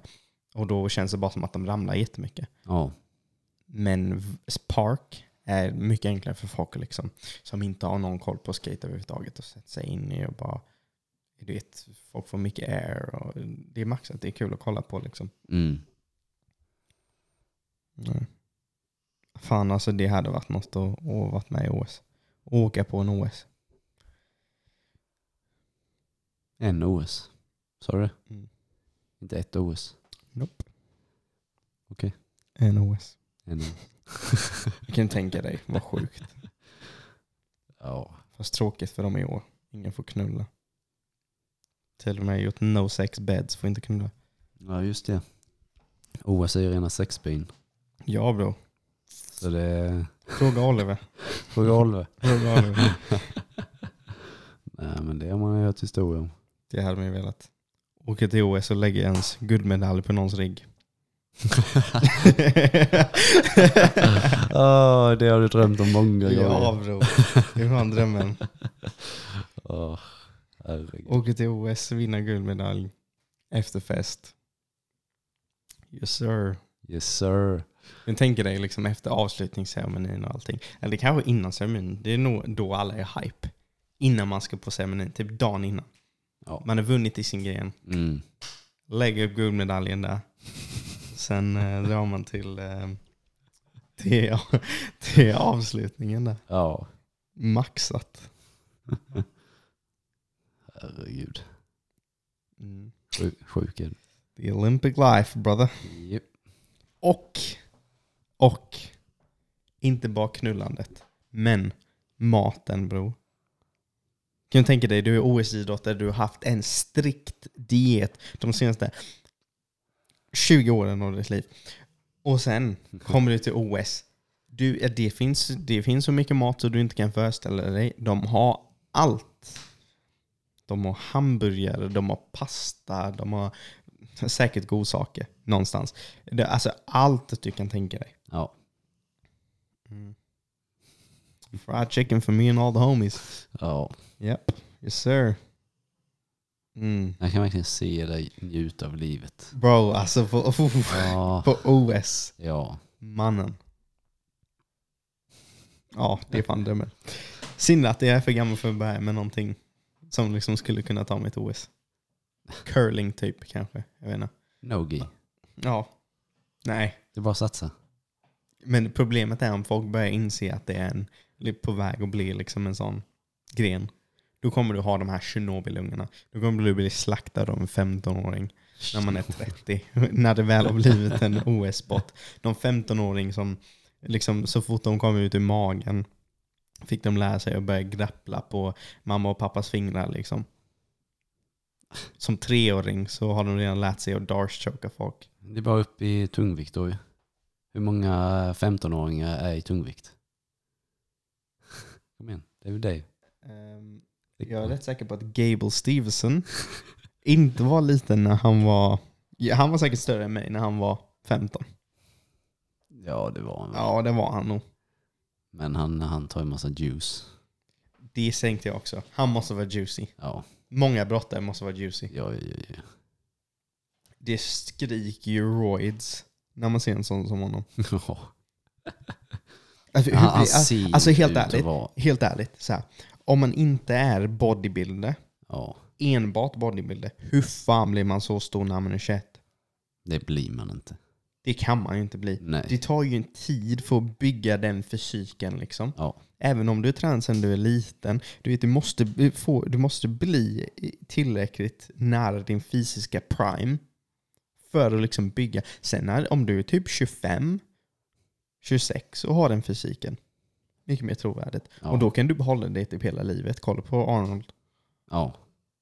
Men det är alltså just att komma dit så måste det, alltså det är en del genetik som behöver klaffa. Och det behöver vara en tillräckligt, liksom, det behöver vara tillräckligt gammal. Nej, det är en riktig juiceboy det. Juicy juicy boy. Just det, det var det jag tänkte när vi pratade om um, uh, Mikes podcast. När Khabib pratade om um, fighten med Connor. Har du sett klippet om det? Mm, nej. När han bara... eh, Henry bara, men vad gick igenom ditt huvud när du så sprang efter honom?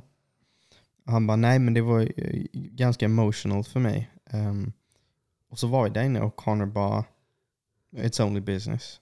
Ja, Och Khabib bara, fast nu har jag snackat så mycket skit, det är ju inte bara business liksom. Jag förväntade mig att vi skulle komma hit och ha ett krig. Alltså för mig är det här ett krig. Vi ska ha ett krig. Och så kommer jag och så är min motståndare så här mes.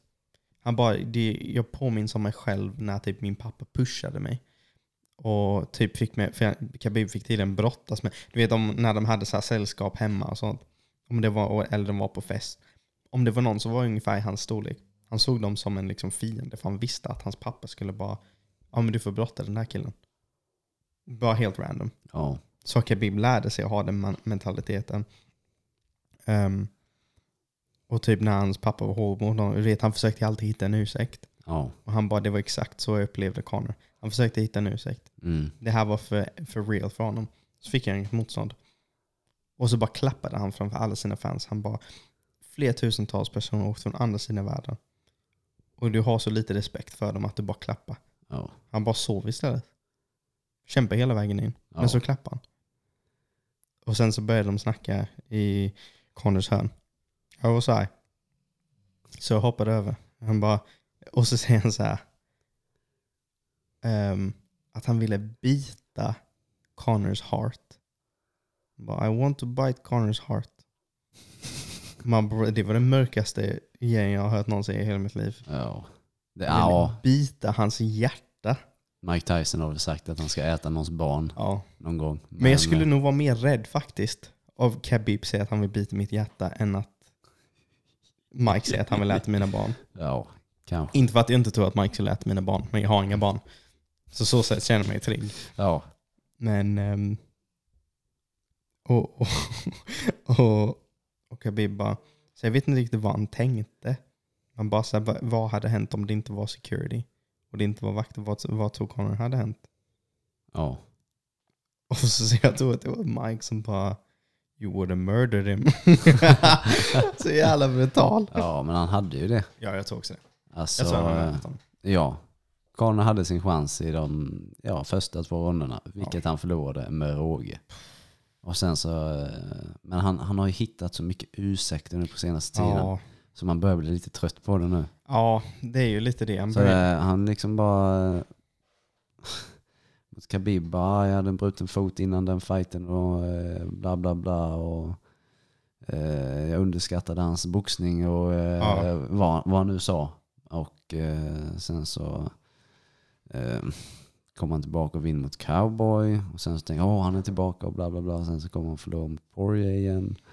Och bara, ah, jag fokuserar på boxning och bla bla bla och eh, jag förväntar mig inte detta. Och, eh, men, Så mycket ursäkter. Ja, hela Alltså tiden. så mycket ursäkter. Ja, Man bara, jag fattar att du förberett dig på boxning. ja. Men du, vi, vi ska inte leka att du inte vet vad det är för sport du håller på med. Nej. Du är fan en double champ. Du har hållit på med den sporten alltså, i jättemånga år nu. Ja, Och du har gått jättemånga fighter. Du vet exakt vad som kommer hända. ja, ja. Och det var det som Khabib sa. Han bara, jag gillar inte det här med folk bara, ehm, du är typ short notice fights och sånt. Ja, Folk bara typ nekar eller bara, "Ah, men jag kan inte för jag vet ingenting om den här motståndaren.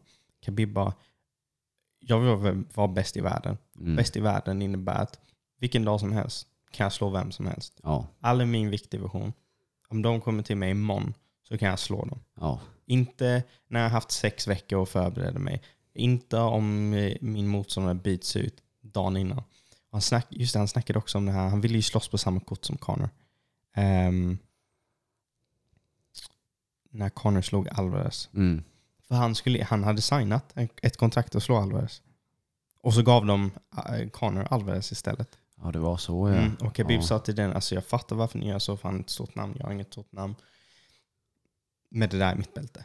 Men jag fattar, jag fattar varför ni gjorde det. Ja, Ehm, han bara, men ge, ge mig bara motståndare. Ehm, han fick väl Michael Johnson. jag tror det var det. Jag kommer inte ihåg om det var då han pratade om det eller om, om det var när Ferguson-fighten föll igenom och så skulle han slåss mot Holloway och den föll igenom också. Mm. Och han sa en grej som var så jävla gangster. Han bara, de hade bytt motståndare typ fem gånger. Ja, Ehm, och jag hade cut weight. Så jag hade inte sovit någonting. Ehm, och så behövde jag vila. Och så går jag till Ali och säger till honom.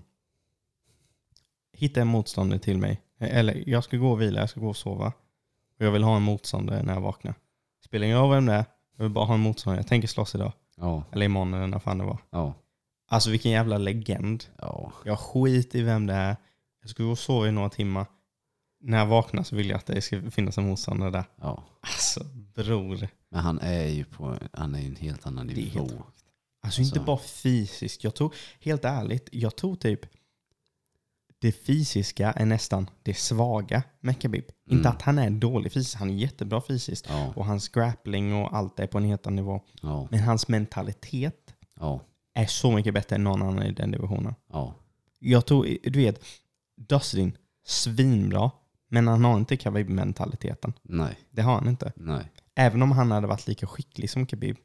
I den Khabib-fighten, om han och Khabib hade slått så han hade allt som Khabib hade. Han hade förlorat den.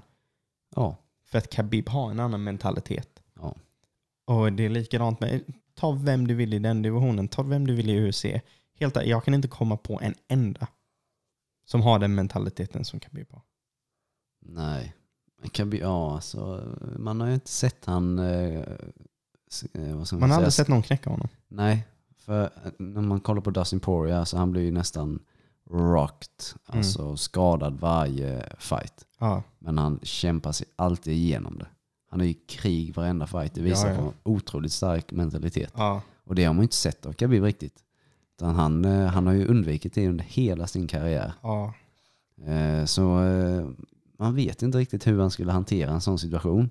Nej. Men eh, det var ju det Dustin Poirier ville göra när han mötte Khabib. Ja. Bara att verkligen göra det till en fight. Ja, Sådär, ta honom till, eh, djupt vatten. ja, till djupt vatten som Khabib brukar säga. Ja, Men på en på stående nivå då. Ehm, Men det lyckas han ju inte med. nej. För Khabib var bara för bra. Nej, alltså det, jag tror, all- alltså det kommer ta så lång tid innan vi hittar någon som är så bra som Khabib.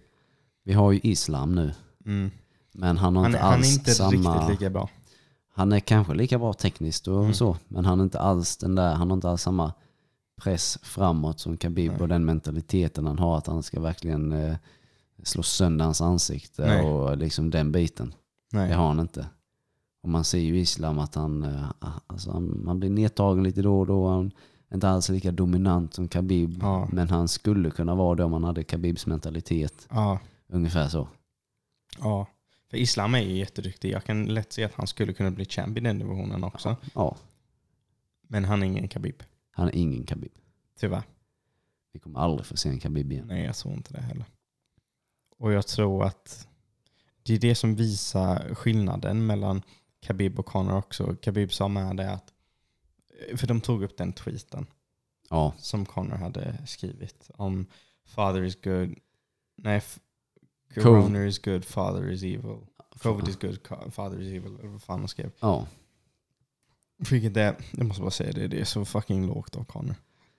Alltså Ja. så här, det var väl efter att Khabib hade postat typ när han hade förlorat sin senaste fight att eh, good always defeats evil. ja. Sen Alltså- bara covid is good and father is evil. Frågetecken. Och, och det värsta var att det var inte liksom direkt efter fighten heller. Du vet, då hade man kunnat bara Nej men du vet, Conor var emotional, precis byter benet, det är mycket adrenalin som pumpar. Hade han skrivit det fem minuter efter fighten, precis, hade han svarat på Khabibs tweet Ja. och skrivit det, Ja, då hade man kunnat bara, men jag fattar att han var upprörd liksom. Sen är jag över gränsen ändå. Ja. Men med förståelse att, ja men man är uppe i varv. mm. Det här var flera dagar efter, det här var typ en vecka efter. ja, Då har man ju gått och tänkt på det. ja. De har gått och tänkt bara, fan vad ska jag jag skriva? ja. Jo, det där ska jag skriva. Det känns inte som att han kom på det så. Nej. Utan det, Eller så har han kommit på det och hunnit tänka igenom det. Ja, Han har ju sett den tweeten. Han har ju Ja. sett. men sa inte Khabib i den podden att han trodde att Conor var eh, full när han skrev Jo. Typ så. Han bara, jag tror, jag tror att han var full för att han, han tweetar alltid skit och sen Mm. plockar han bort det. Ja. Han bara, det visar bara hur svag människa man är. Mm. Hur svag mentalitet man är. Ja. Och det är så jävla kul i den podden. Um, Khabib bara, ja det, alltså jag, jag fattar att man, och, och Henry sa det också. Jag fattar att man, typ, det är mycket som man får säga liksom, när man promotar en fight, men vissa grejer man inte säger. Liksom. Ja. Och Mike bara, um, Mike bara, nah, nah, nah, you're an entertainer. Anything goes in this sport. Och Khabib bara, no. Khabib är den enda som jag har sett liksom säga emot Mike. Du vet, ingen annan vågar. Brennan Schwab. Brennan Schwab blev som en femåring när han satt med, med Mike. Mike kunde bara, eller Brennan kunde bara, ja ah, men jag, typ, jag tycker så här. Och Mike bara, nej jag håller med. Och sen kommer Brendan och bara, nej jag håller med dig helt och hållet. Ja. Nej det är helt rätt.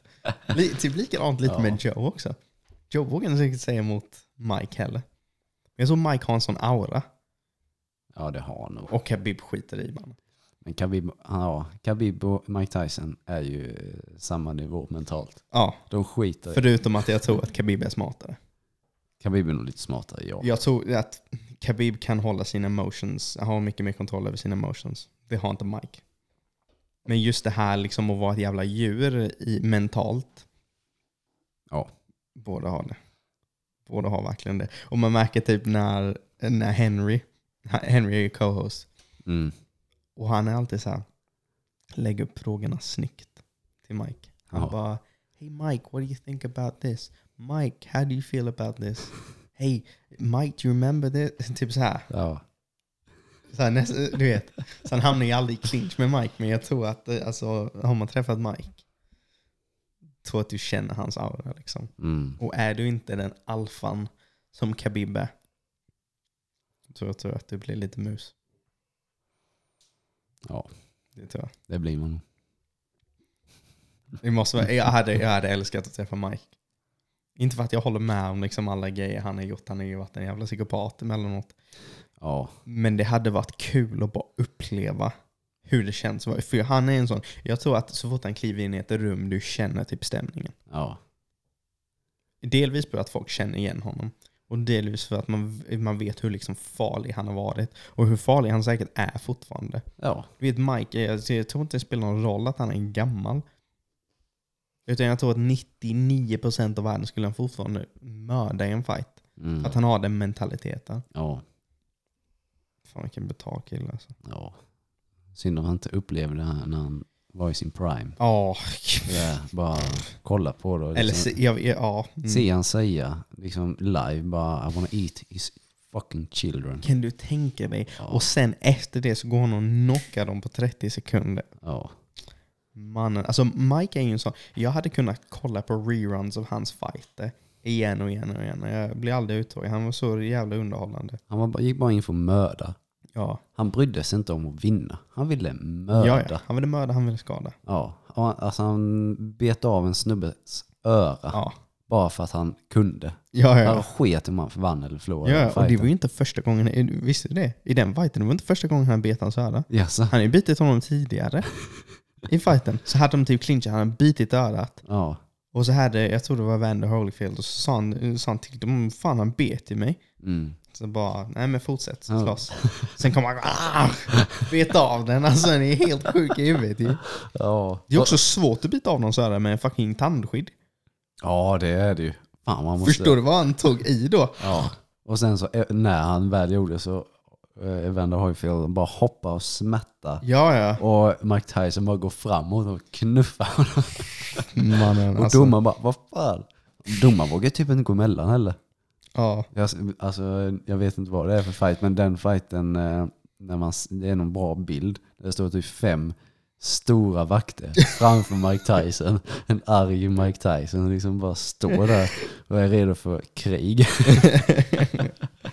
Nej, Ja. Mike alltså. Jesus. Ja. Nej shit. Att han var tungvikt också. Ja. Den läskigaste snubben jag någonsin fy fan. Och han var så ung. Ja, Mike var typ 20, eh, vad var han? 21 när han vann något eh, sånt ja. titeln. ja. Du vet, det, det hade jag aldrig fattat innan jag verkligen började kolla upp Mike. Det var någon, några veckor där jag fick någon liten, jag gjorde en deep dive på Mike. Mm. Kolla hela hans karriär. Mike hade en rätt kort karriär på toppen. Men den var betald, alltså inte kort liksom antal fighter, han hade hur många fighter som helst. Han hade typ 15 fighter på ett år. ja. Han blev proffs. Men han var så ung. Jag tänker 21-åring och var så brutal och var så liksom, var en fucking maskin. Och det är det som man så här, typ inte fattar att, du vet Mike var typ 30 när han la på riktigt.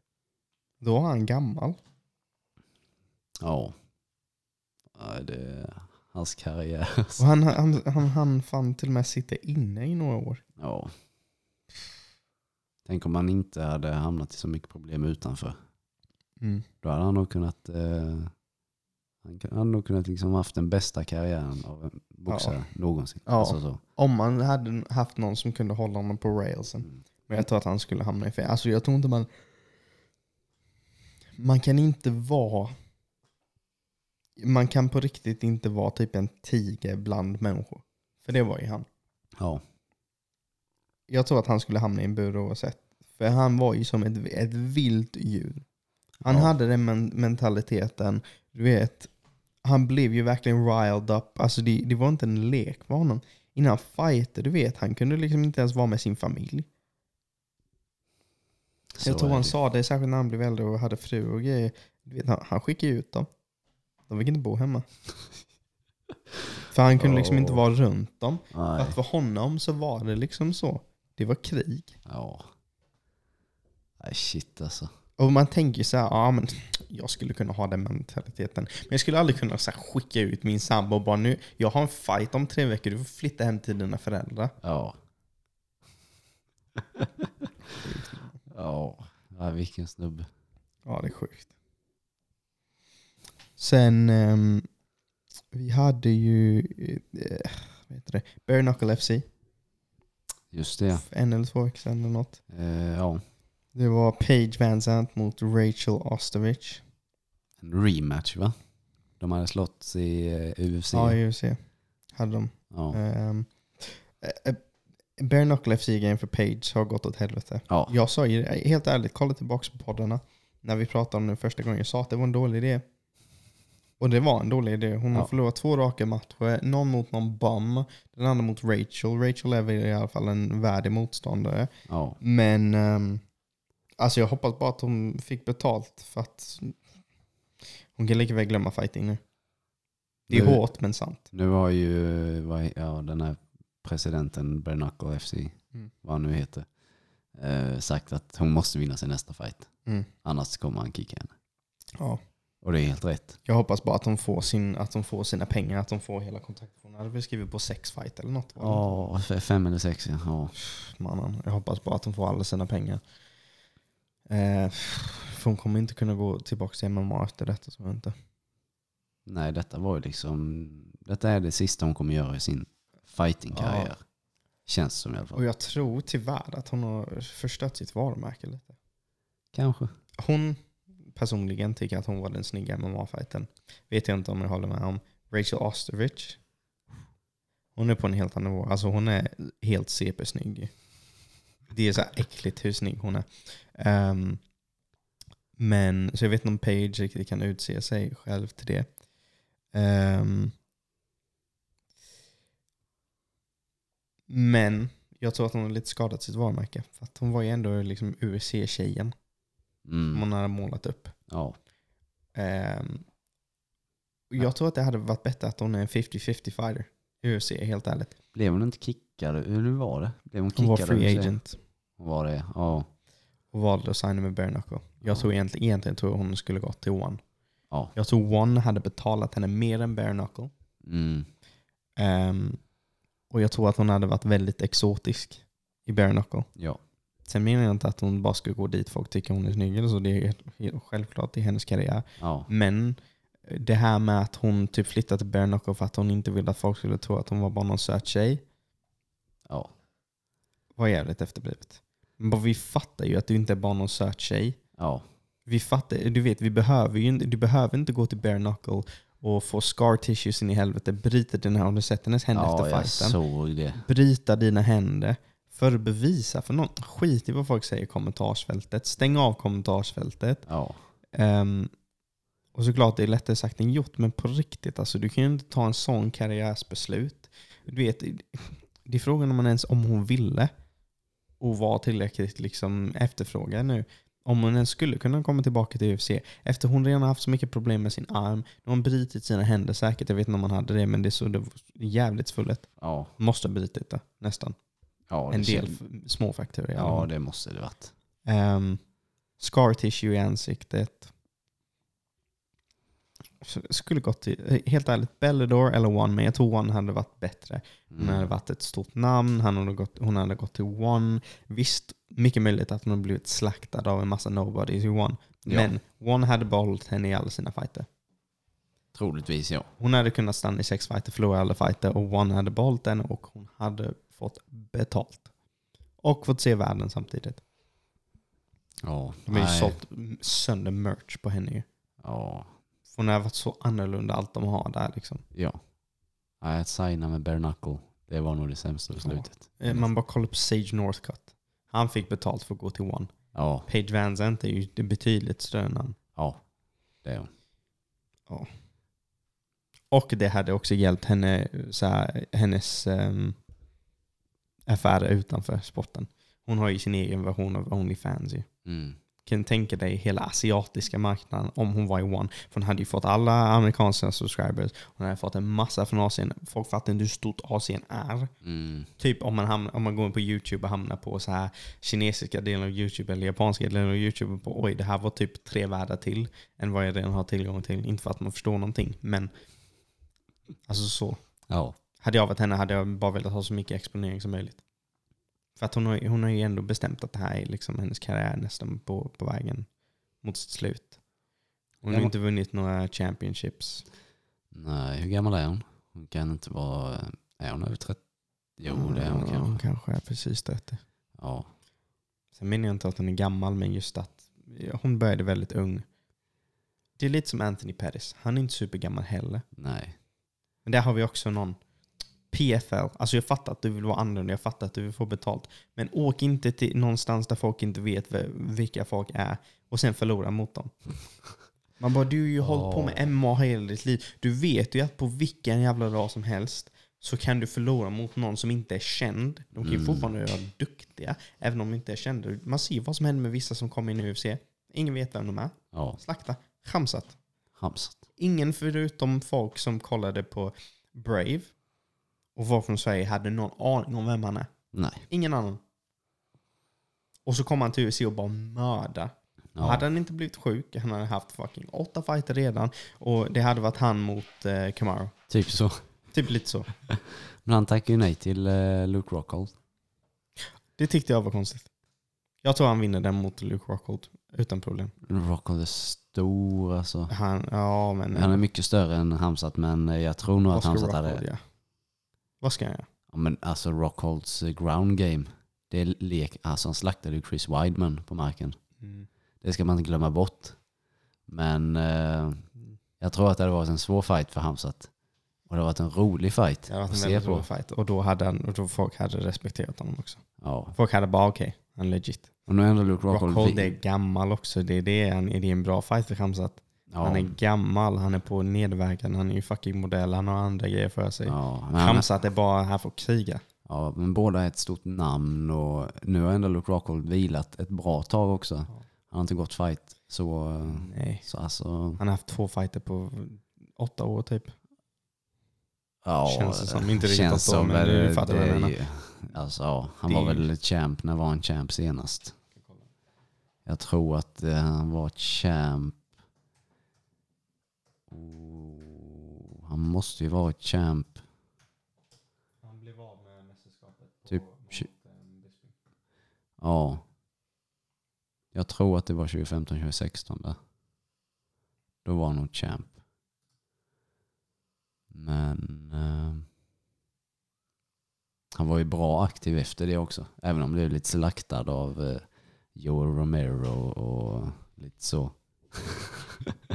Nej men titta, det här är ju en perfekt motståndare för Khamzat ju. Jan Blachowicz 2019. Joel Romero 2018. Ja, Eh, David Brand 2017. Michael Bisping 2016. ehm, Chris Weidman 2015. Uh, Mashida 2015. Bisping 2014. Så att typ sedan 2014 har han slått en gång om året. Två gånger 2015. Ja. Khamzat och slått mer på ett halvår än vad han har gjort på... Eller han kunde ha gjort i alla fall. Ja. Ja. Han gick väl tre fighter Hamzat. Men om du tänker hans andra postfighter med. Ja, kanske. Jo, Typ. så är det ju. Ehm, ja, men eh, nu har Luke Rockhold vilat och han har fått tillbaka sin uh, chin. Nu kan han ta slag igen. Stämmer detta att Luke Rockhold ska möta Sean Strickland? Ja, Jävlar. Hamzat vill ju inte ha han. Sean Strickland är ju dum i huvudet. Han är jättekonstig. Han är superkonstig. Alltså vad... Hörde du vad- det när han bara, ja, min, min högsta döm är att, att mörda någon i buren. bara, bro. Men han, han får ingen skit för det riktigt. Nej. Typ som när Conor eh, sa eh, massa grejer, vad fan han nu sa. Ja, Så eh, han får ju hur mycket skit som helst. Men den men det, här jag, tror att, jag tror att det var för att um, Poirier sa någonting om det. Och jag håller med Poirier. Jag tycker inte man säger sånt. För någon kan på riktigt dö. ja, Bara så du kanske låter cool när du säger det innan fighten, men sen så går du och råkar döda någon. ja, Mm, det borde ju inte så bra. nej.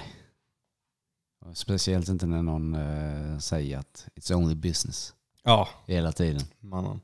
Bara herregud. Men Sean Strickland hade tydligen varit han var typ erkänd rasist, sa han när han var yngre.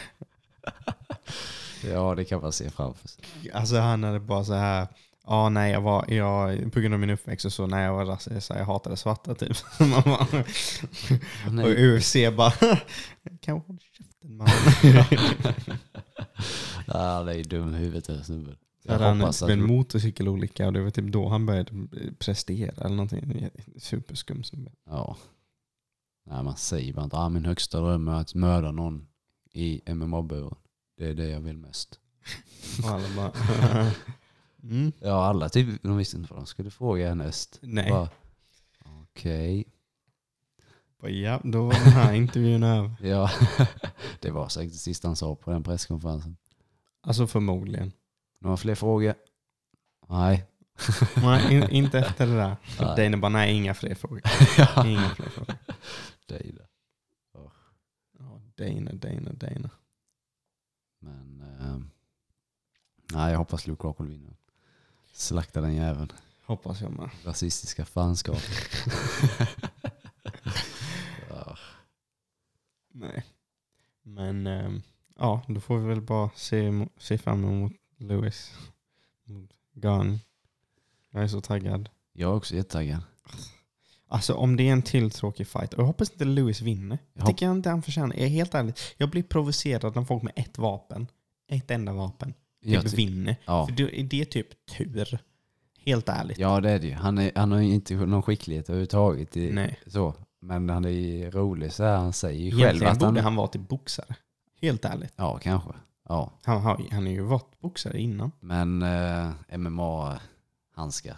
Det är lite Ja. mer chans att han liksom Det träffar. kanske är det, att han inte riktigt har tekniken. Ja. Men han är ju rolig. Han säger ju att eh, hela tungviktsdivisionen borde skämmas om han blir mästare. Mhm. det borde. Men folk, folk, jag tycker folk har ingen respekt för honom när de säger att, att eh, han ens har en chans att slå Francis. Snälla. Han vann inte ens första fighten. Jag vet att det står att han vann, men han vann inte den fighten. Mm. Ja, ja, Han vann inte den fighten. Ja, jag tror ju att en grann hade eh, vunnit. Ingen, nu hade Nu. Ngannou slaktat Han, honom. ja, han, Ngannou var inte riktigt eh, sig själv den fighten. Nej, det var han inte. Efter den Nu, fighten så var alltså. slakta. Oh my god. Mannen, han har varit på en run sedan dess. Ja, Och han har utvecklats supermycket. ja. Det är det också, uppenbarligen så såg vi att Francis har lite brottning nu. Takedown defense. Takedown defense. Tog Stipes rygg och ground and poundade honom. Mannen. Och Stipe är ingen det det nybörjare på det marken. är det som jag blir provocerad över. Är det någon som tror att Derek Lewis någonsin hade slagit Stipe? Nej. Nej. Nej. Alltså, Ngannou slog Stipe fair and square. Ge lite respekt. Jag förstår att MMA-matte inte liksom funkar så. Men det var ju inte så att Ngannou bara träffade ett slag utan han vann ju första ronden Nej. och han hade ju andra ronden också. ja, Tills han knockade honom. ja. Han hade, ja, men... Eh, Jag får bara, ja men om Derek Lewis klipper honom. Om Derek Lewis klipper honom. mm, Mm, mm, Okej. Jo men hur många fight har vi inte suttit och väntat på att Derek Lewis ska klippa någon? ja, Latif, eh, Ili Latifi slog, alltså han slaktade honom. ja, Slaktade honom. Och sen så hade du några fucking amerikanska domare som bara så här eh, rånade Latifi. ja. Det var ju tråkigt att se. Mm. Men Eh, Det är det som provocerar mig också. Derek Lewis har haft tur. ja, det har har han. haft tur på riktigt. Kan du tänka dig? Hade han inte slagit Volkov, Ja. då Hade- han inte varit där när han är nu. Nej. Hade han inte slagit Latifi, vilket han inte gjorde, han hade inte varit där när han är nu. Det är två instanser där han har haft megatur. Ett, att slå någon med 13 sekunder kvar när man har förlorat hela fighten och så klipper man dem. Det är tur. Ja, Två, att ha domare som rånar någon som har slaktat dig. Det är också tur. mm. Sen slog han, mo- slog han den där snubben från typ Bulgarien, eller han med kulhål i sig. ja, Och det ja. var ju också fan en tvek beslut. Ja, Om jag inte minns fel. faktiskt. Jag Det är tror många fighter där. Jag fattar inte hypen. Nej. Han är rolig på Instagram, ja. Men ska man vara champ för det? Nej. Nej. Jättemånga som är roliga på Insta och skit. Ja. Nej, jag blir så trött på skiten. Ja. Men, ehm, ja. Nu så eh, tycker jag att vi tar lite helg. Och ehm, Vi ska inte växla några ord om eh, Connor och Dustins fight då. jo, det kan vi göra. Det glömmer man nästan att vi inte har gått igenom. Ja. Men, ehm, ja vad ska man säga? Ja.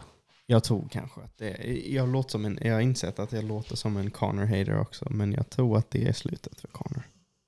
Det blev verkligen Anderson Silva 2.0. Ja, och folk som, alltså jag, blir, jag kan bli lite irriterad på alla de här typ nya fansen som har helt plötsligt hoppat på hype-tåget typ senaste två åren fast att Connor inte har varit aktiv. De liksom missade båten. Ja. Där alla så här fanboys hoppade på ett annat slaget Aldo så har du fått en ny våg av typ 12-13-åringar som börjar spy ut skit på nätet. Ja. Och på något jävla vänster så tror de att för att Connor säger att han kommer komma tillbaka bättre än någonsin, att han kommer kunna slå eh, Dustin Poirier och sen vinna bältet efter att han har brutit benet. Man bara, ni fattar väl att han kommer komma tillbaka sämre. Han är 33 år gammal, Mm. ett sånt benbryt, Ja. knäck den rakt av. Han kommer inte komma tillbaka bättre. Som Khabib sa, han kommer aldrig kunna spa- sparka på samma sätt. Det kan man ju inte. Nej. Det kommer alltid sitta mentala spärrar där. Han Ja. kommer aldrig kunna så här bara, han kommer aldrig kunna slänga leg kick som Gaethje efter detta. Nej. kommer aldrig gå. Man kommer alltid tänka bara fuck. Kommer du ihåg när mitt ben bara gick av? Och så kommer man bli så nervös att eh, du vet. Mm. Men han har ju chans, eh, jag tror att det var det eh, de flesta sådana här som karriären bara går ut för något fruktansvärt. Ja. Att de inte har den där motivationen till varför de ska ta sig tillbaka. Ja, Conor har ju ändå det, han vill ju verkligen ha den här Dustin-matchen igen. Och det vet jag, han, han kommer ju få den på grund av att Dana är så jävla... Vad fan sa Dana? Att ah, Dustin kommer slåss om bältet i eh, december och sen så gör vi en rematch ja. med, det, med Conor. Alltså om Dustin ja. vinner bältet och de har en rematch för att Conor ska vinna. Ja, Alltså kan du tänka dig om Conor typ av på något jävla fluk vinner den fighten och blir champ. alltså... Man kan typ inte ju- ens riskera det, helt ärligt. Nej, men... Eh, Det skulle vara så pinsamt. ja, faktiskt. För spotten. Någon det. som har vunnit, hur många fighter? Han har vunnit- han har vunnit en fight på sex år. Det är, han har ju, eh, ja vad fan det nu är. Ja det är något sånt. Men eh, han har ju eh, tre raka förluster i den divisionen nu.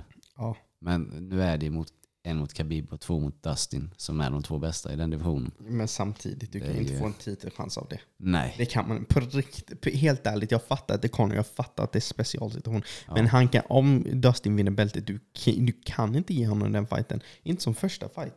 Han måste ha en, minst en vinst. Ja, Annars är det ju bara så här. alla andra som vill ha bältet, vad ska de säga? ja. ja det, är, det är så många som är där nu. Usch, och de är hungriga också. Ja, om Conor liksom ska hoppa över alla dem. Nej. Och grejen att Con- jag, jag har svårt att se Conor slå någon av dem också. Det är det. eh, ja. Om man inte får Dustin-fighten, jag har svårt att se att han slår. Och om han går förloraren till ytterligare, ja. då kan de inte ge honom Dustin-fighten. Nej. Vare sig Dustin blir av med bältet eller inte. Han kan inte, om vi säger att Dustin vinner bältet, eller, eller vi säger att Dustin inte vinner bältet, Det är nog enda chansen Det jag ser att det enda är en chansen. rematch. direkt. Ja, Men om han har en till fight mellan och förlorar den, då kommer han inte få Dustin-fighten. Om Dustin vinner bältet, Conor har en tune-up match mot någon i topp 5, Ja, förlorar den. Du kan ju inte gå och ge den till, till Du- eh, kan ju inte gå och ge honom Dustin-fighten som champ.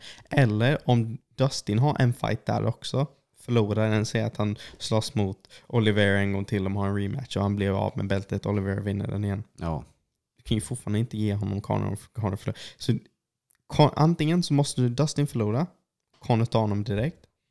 mm. Eller så måste Dustin förlora, Conor vinner en fight och sen att de möts.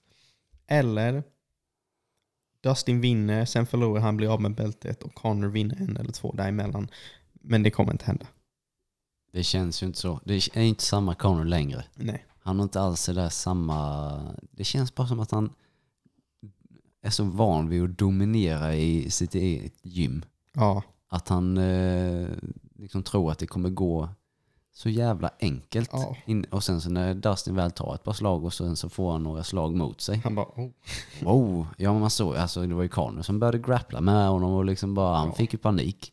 Och så många som är fucking delusional som bara Ja men hade du gett honom en, honom en tredje rond hade han, så här, hade han inte brutit benet då hade han vunnit. Man bara du såg väl att han höll på att bli slaktad? På riktigt höll på att bli slaktad. Är, Man hade lätt kunnat stoppa den i första rundan. det är lite, visst Dustin slaktade honom. Eh, Conor eh, slaktade väl honom de första minuten Mm. ståendes och sen så kom Jag vet Dustin inte om igång. slakta är riktigt rätt ord. Nej, men han höll eh, på att vinna. han, han eh, slaktade hans ben och eh, landade några bra slag. Det är Mm. så man kan beskriva det då. Ja. Eh, sen så började Dustin eh, landa några slag och sen så började de grapplas. Och sen så hamnade de nere på marken. Där både Ja. Connor och Dustin landade en massa armbågar mot varandra. ja. Där ingen från någon sida egentligen tog någon skada, så sett. I Han- första. Eh, ja, Dustin landade någon på örat som öppnade upp örat på Connor. Men annars var det väl inte något som skadade Connor riktigt så. Men När var eh, det de bröt den? Det var, första ronden. Ja. Eller ja. Det, var, det blev ju bara en rond. ja men i slutet av första ronden så höll Dustin på att slakta Connor. Ja, marken. det såg ju inte bra ut. I och med Nej. att han, land, han eh, armbågade honom. Mm. Men de träffade inte så här jätterent så Connor var ju inte jätteskadad. När han väl kom upp på marken för att Connor Förutom fuskade. hans öra. Förutom hans öra ja.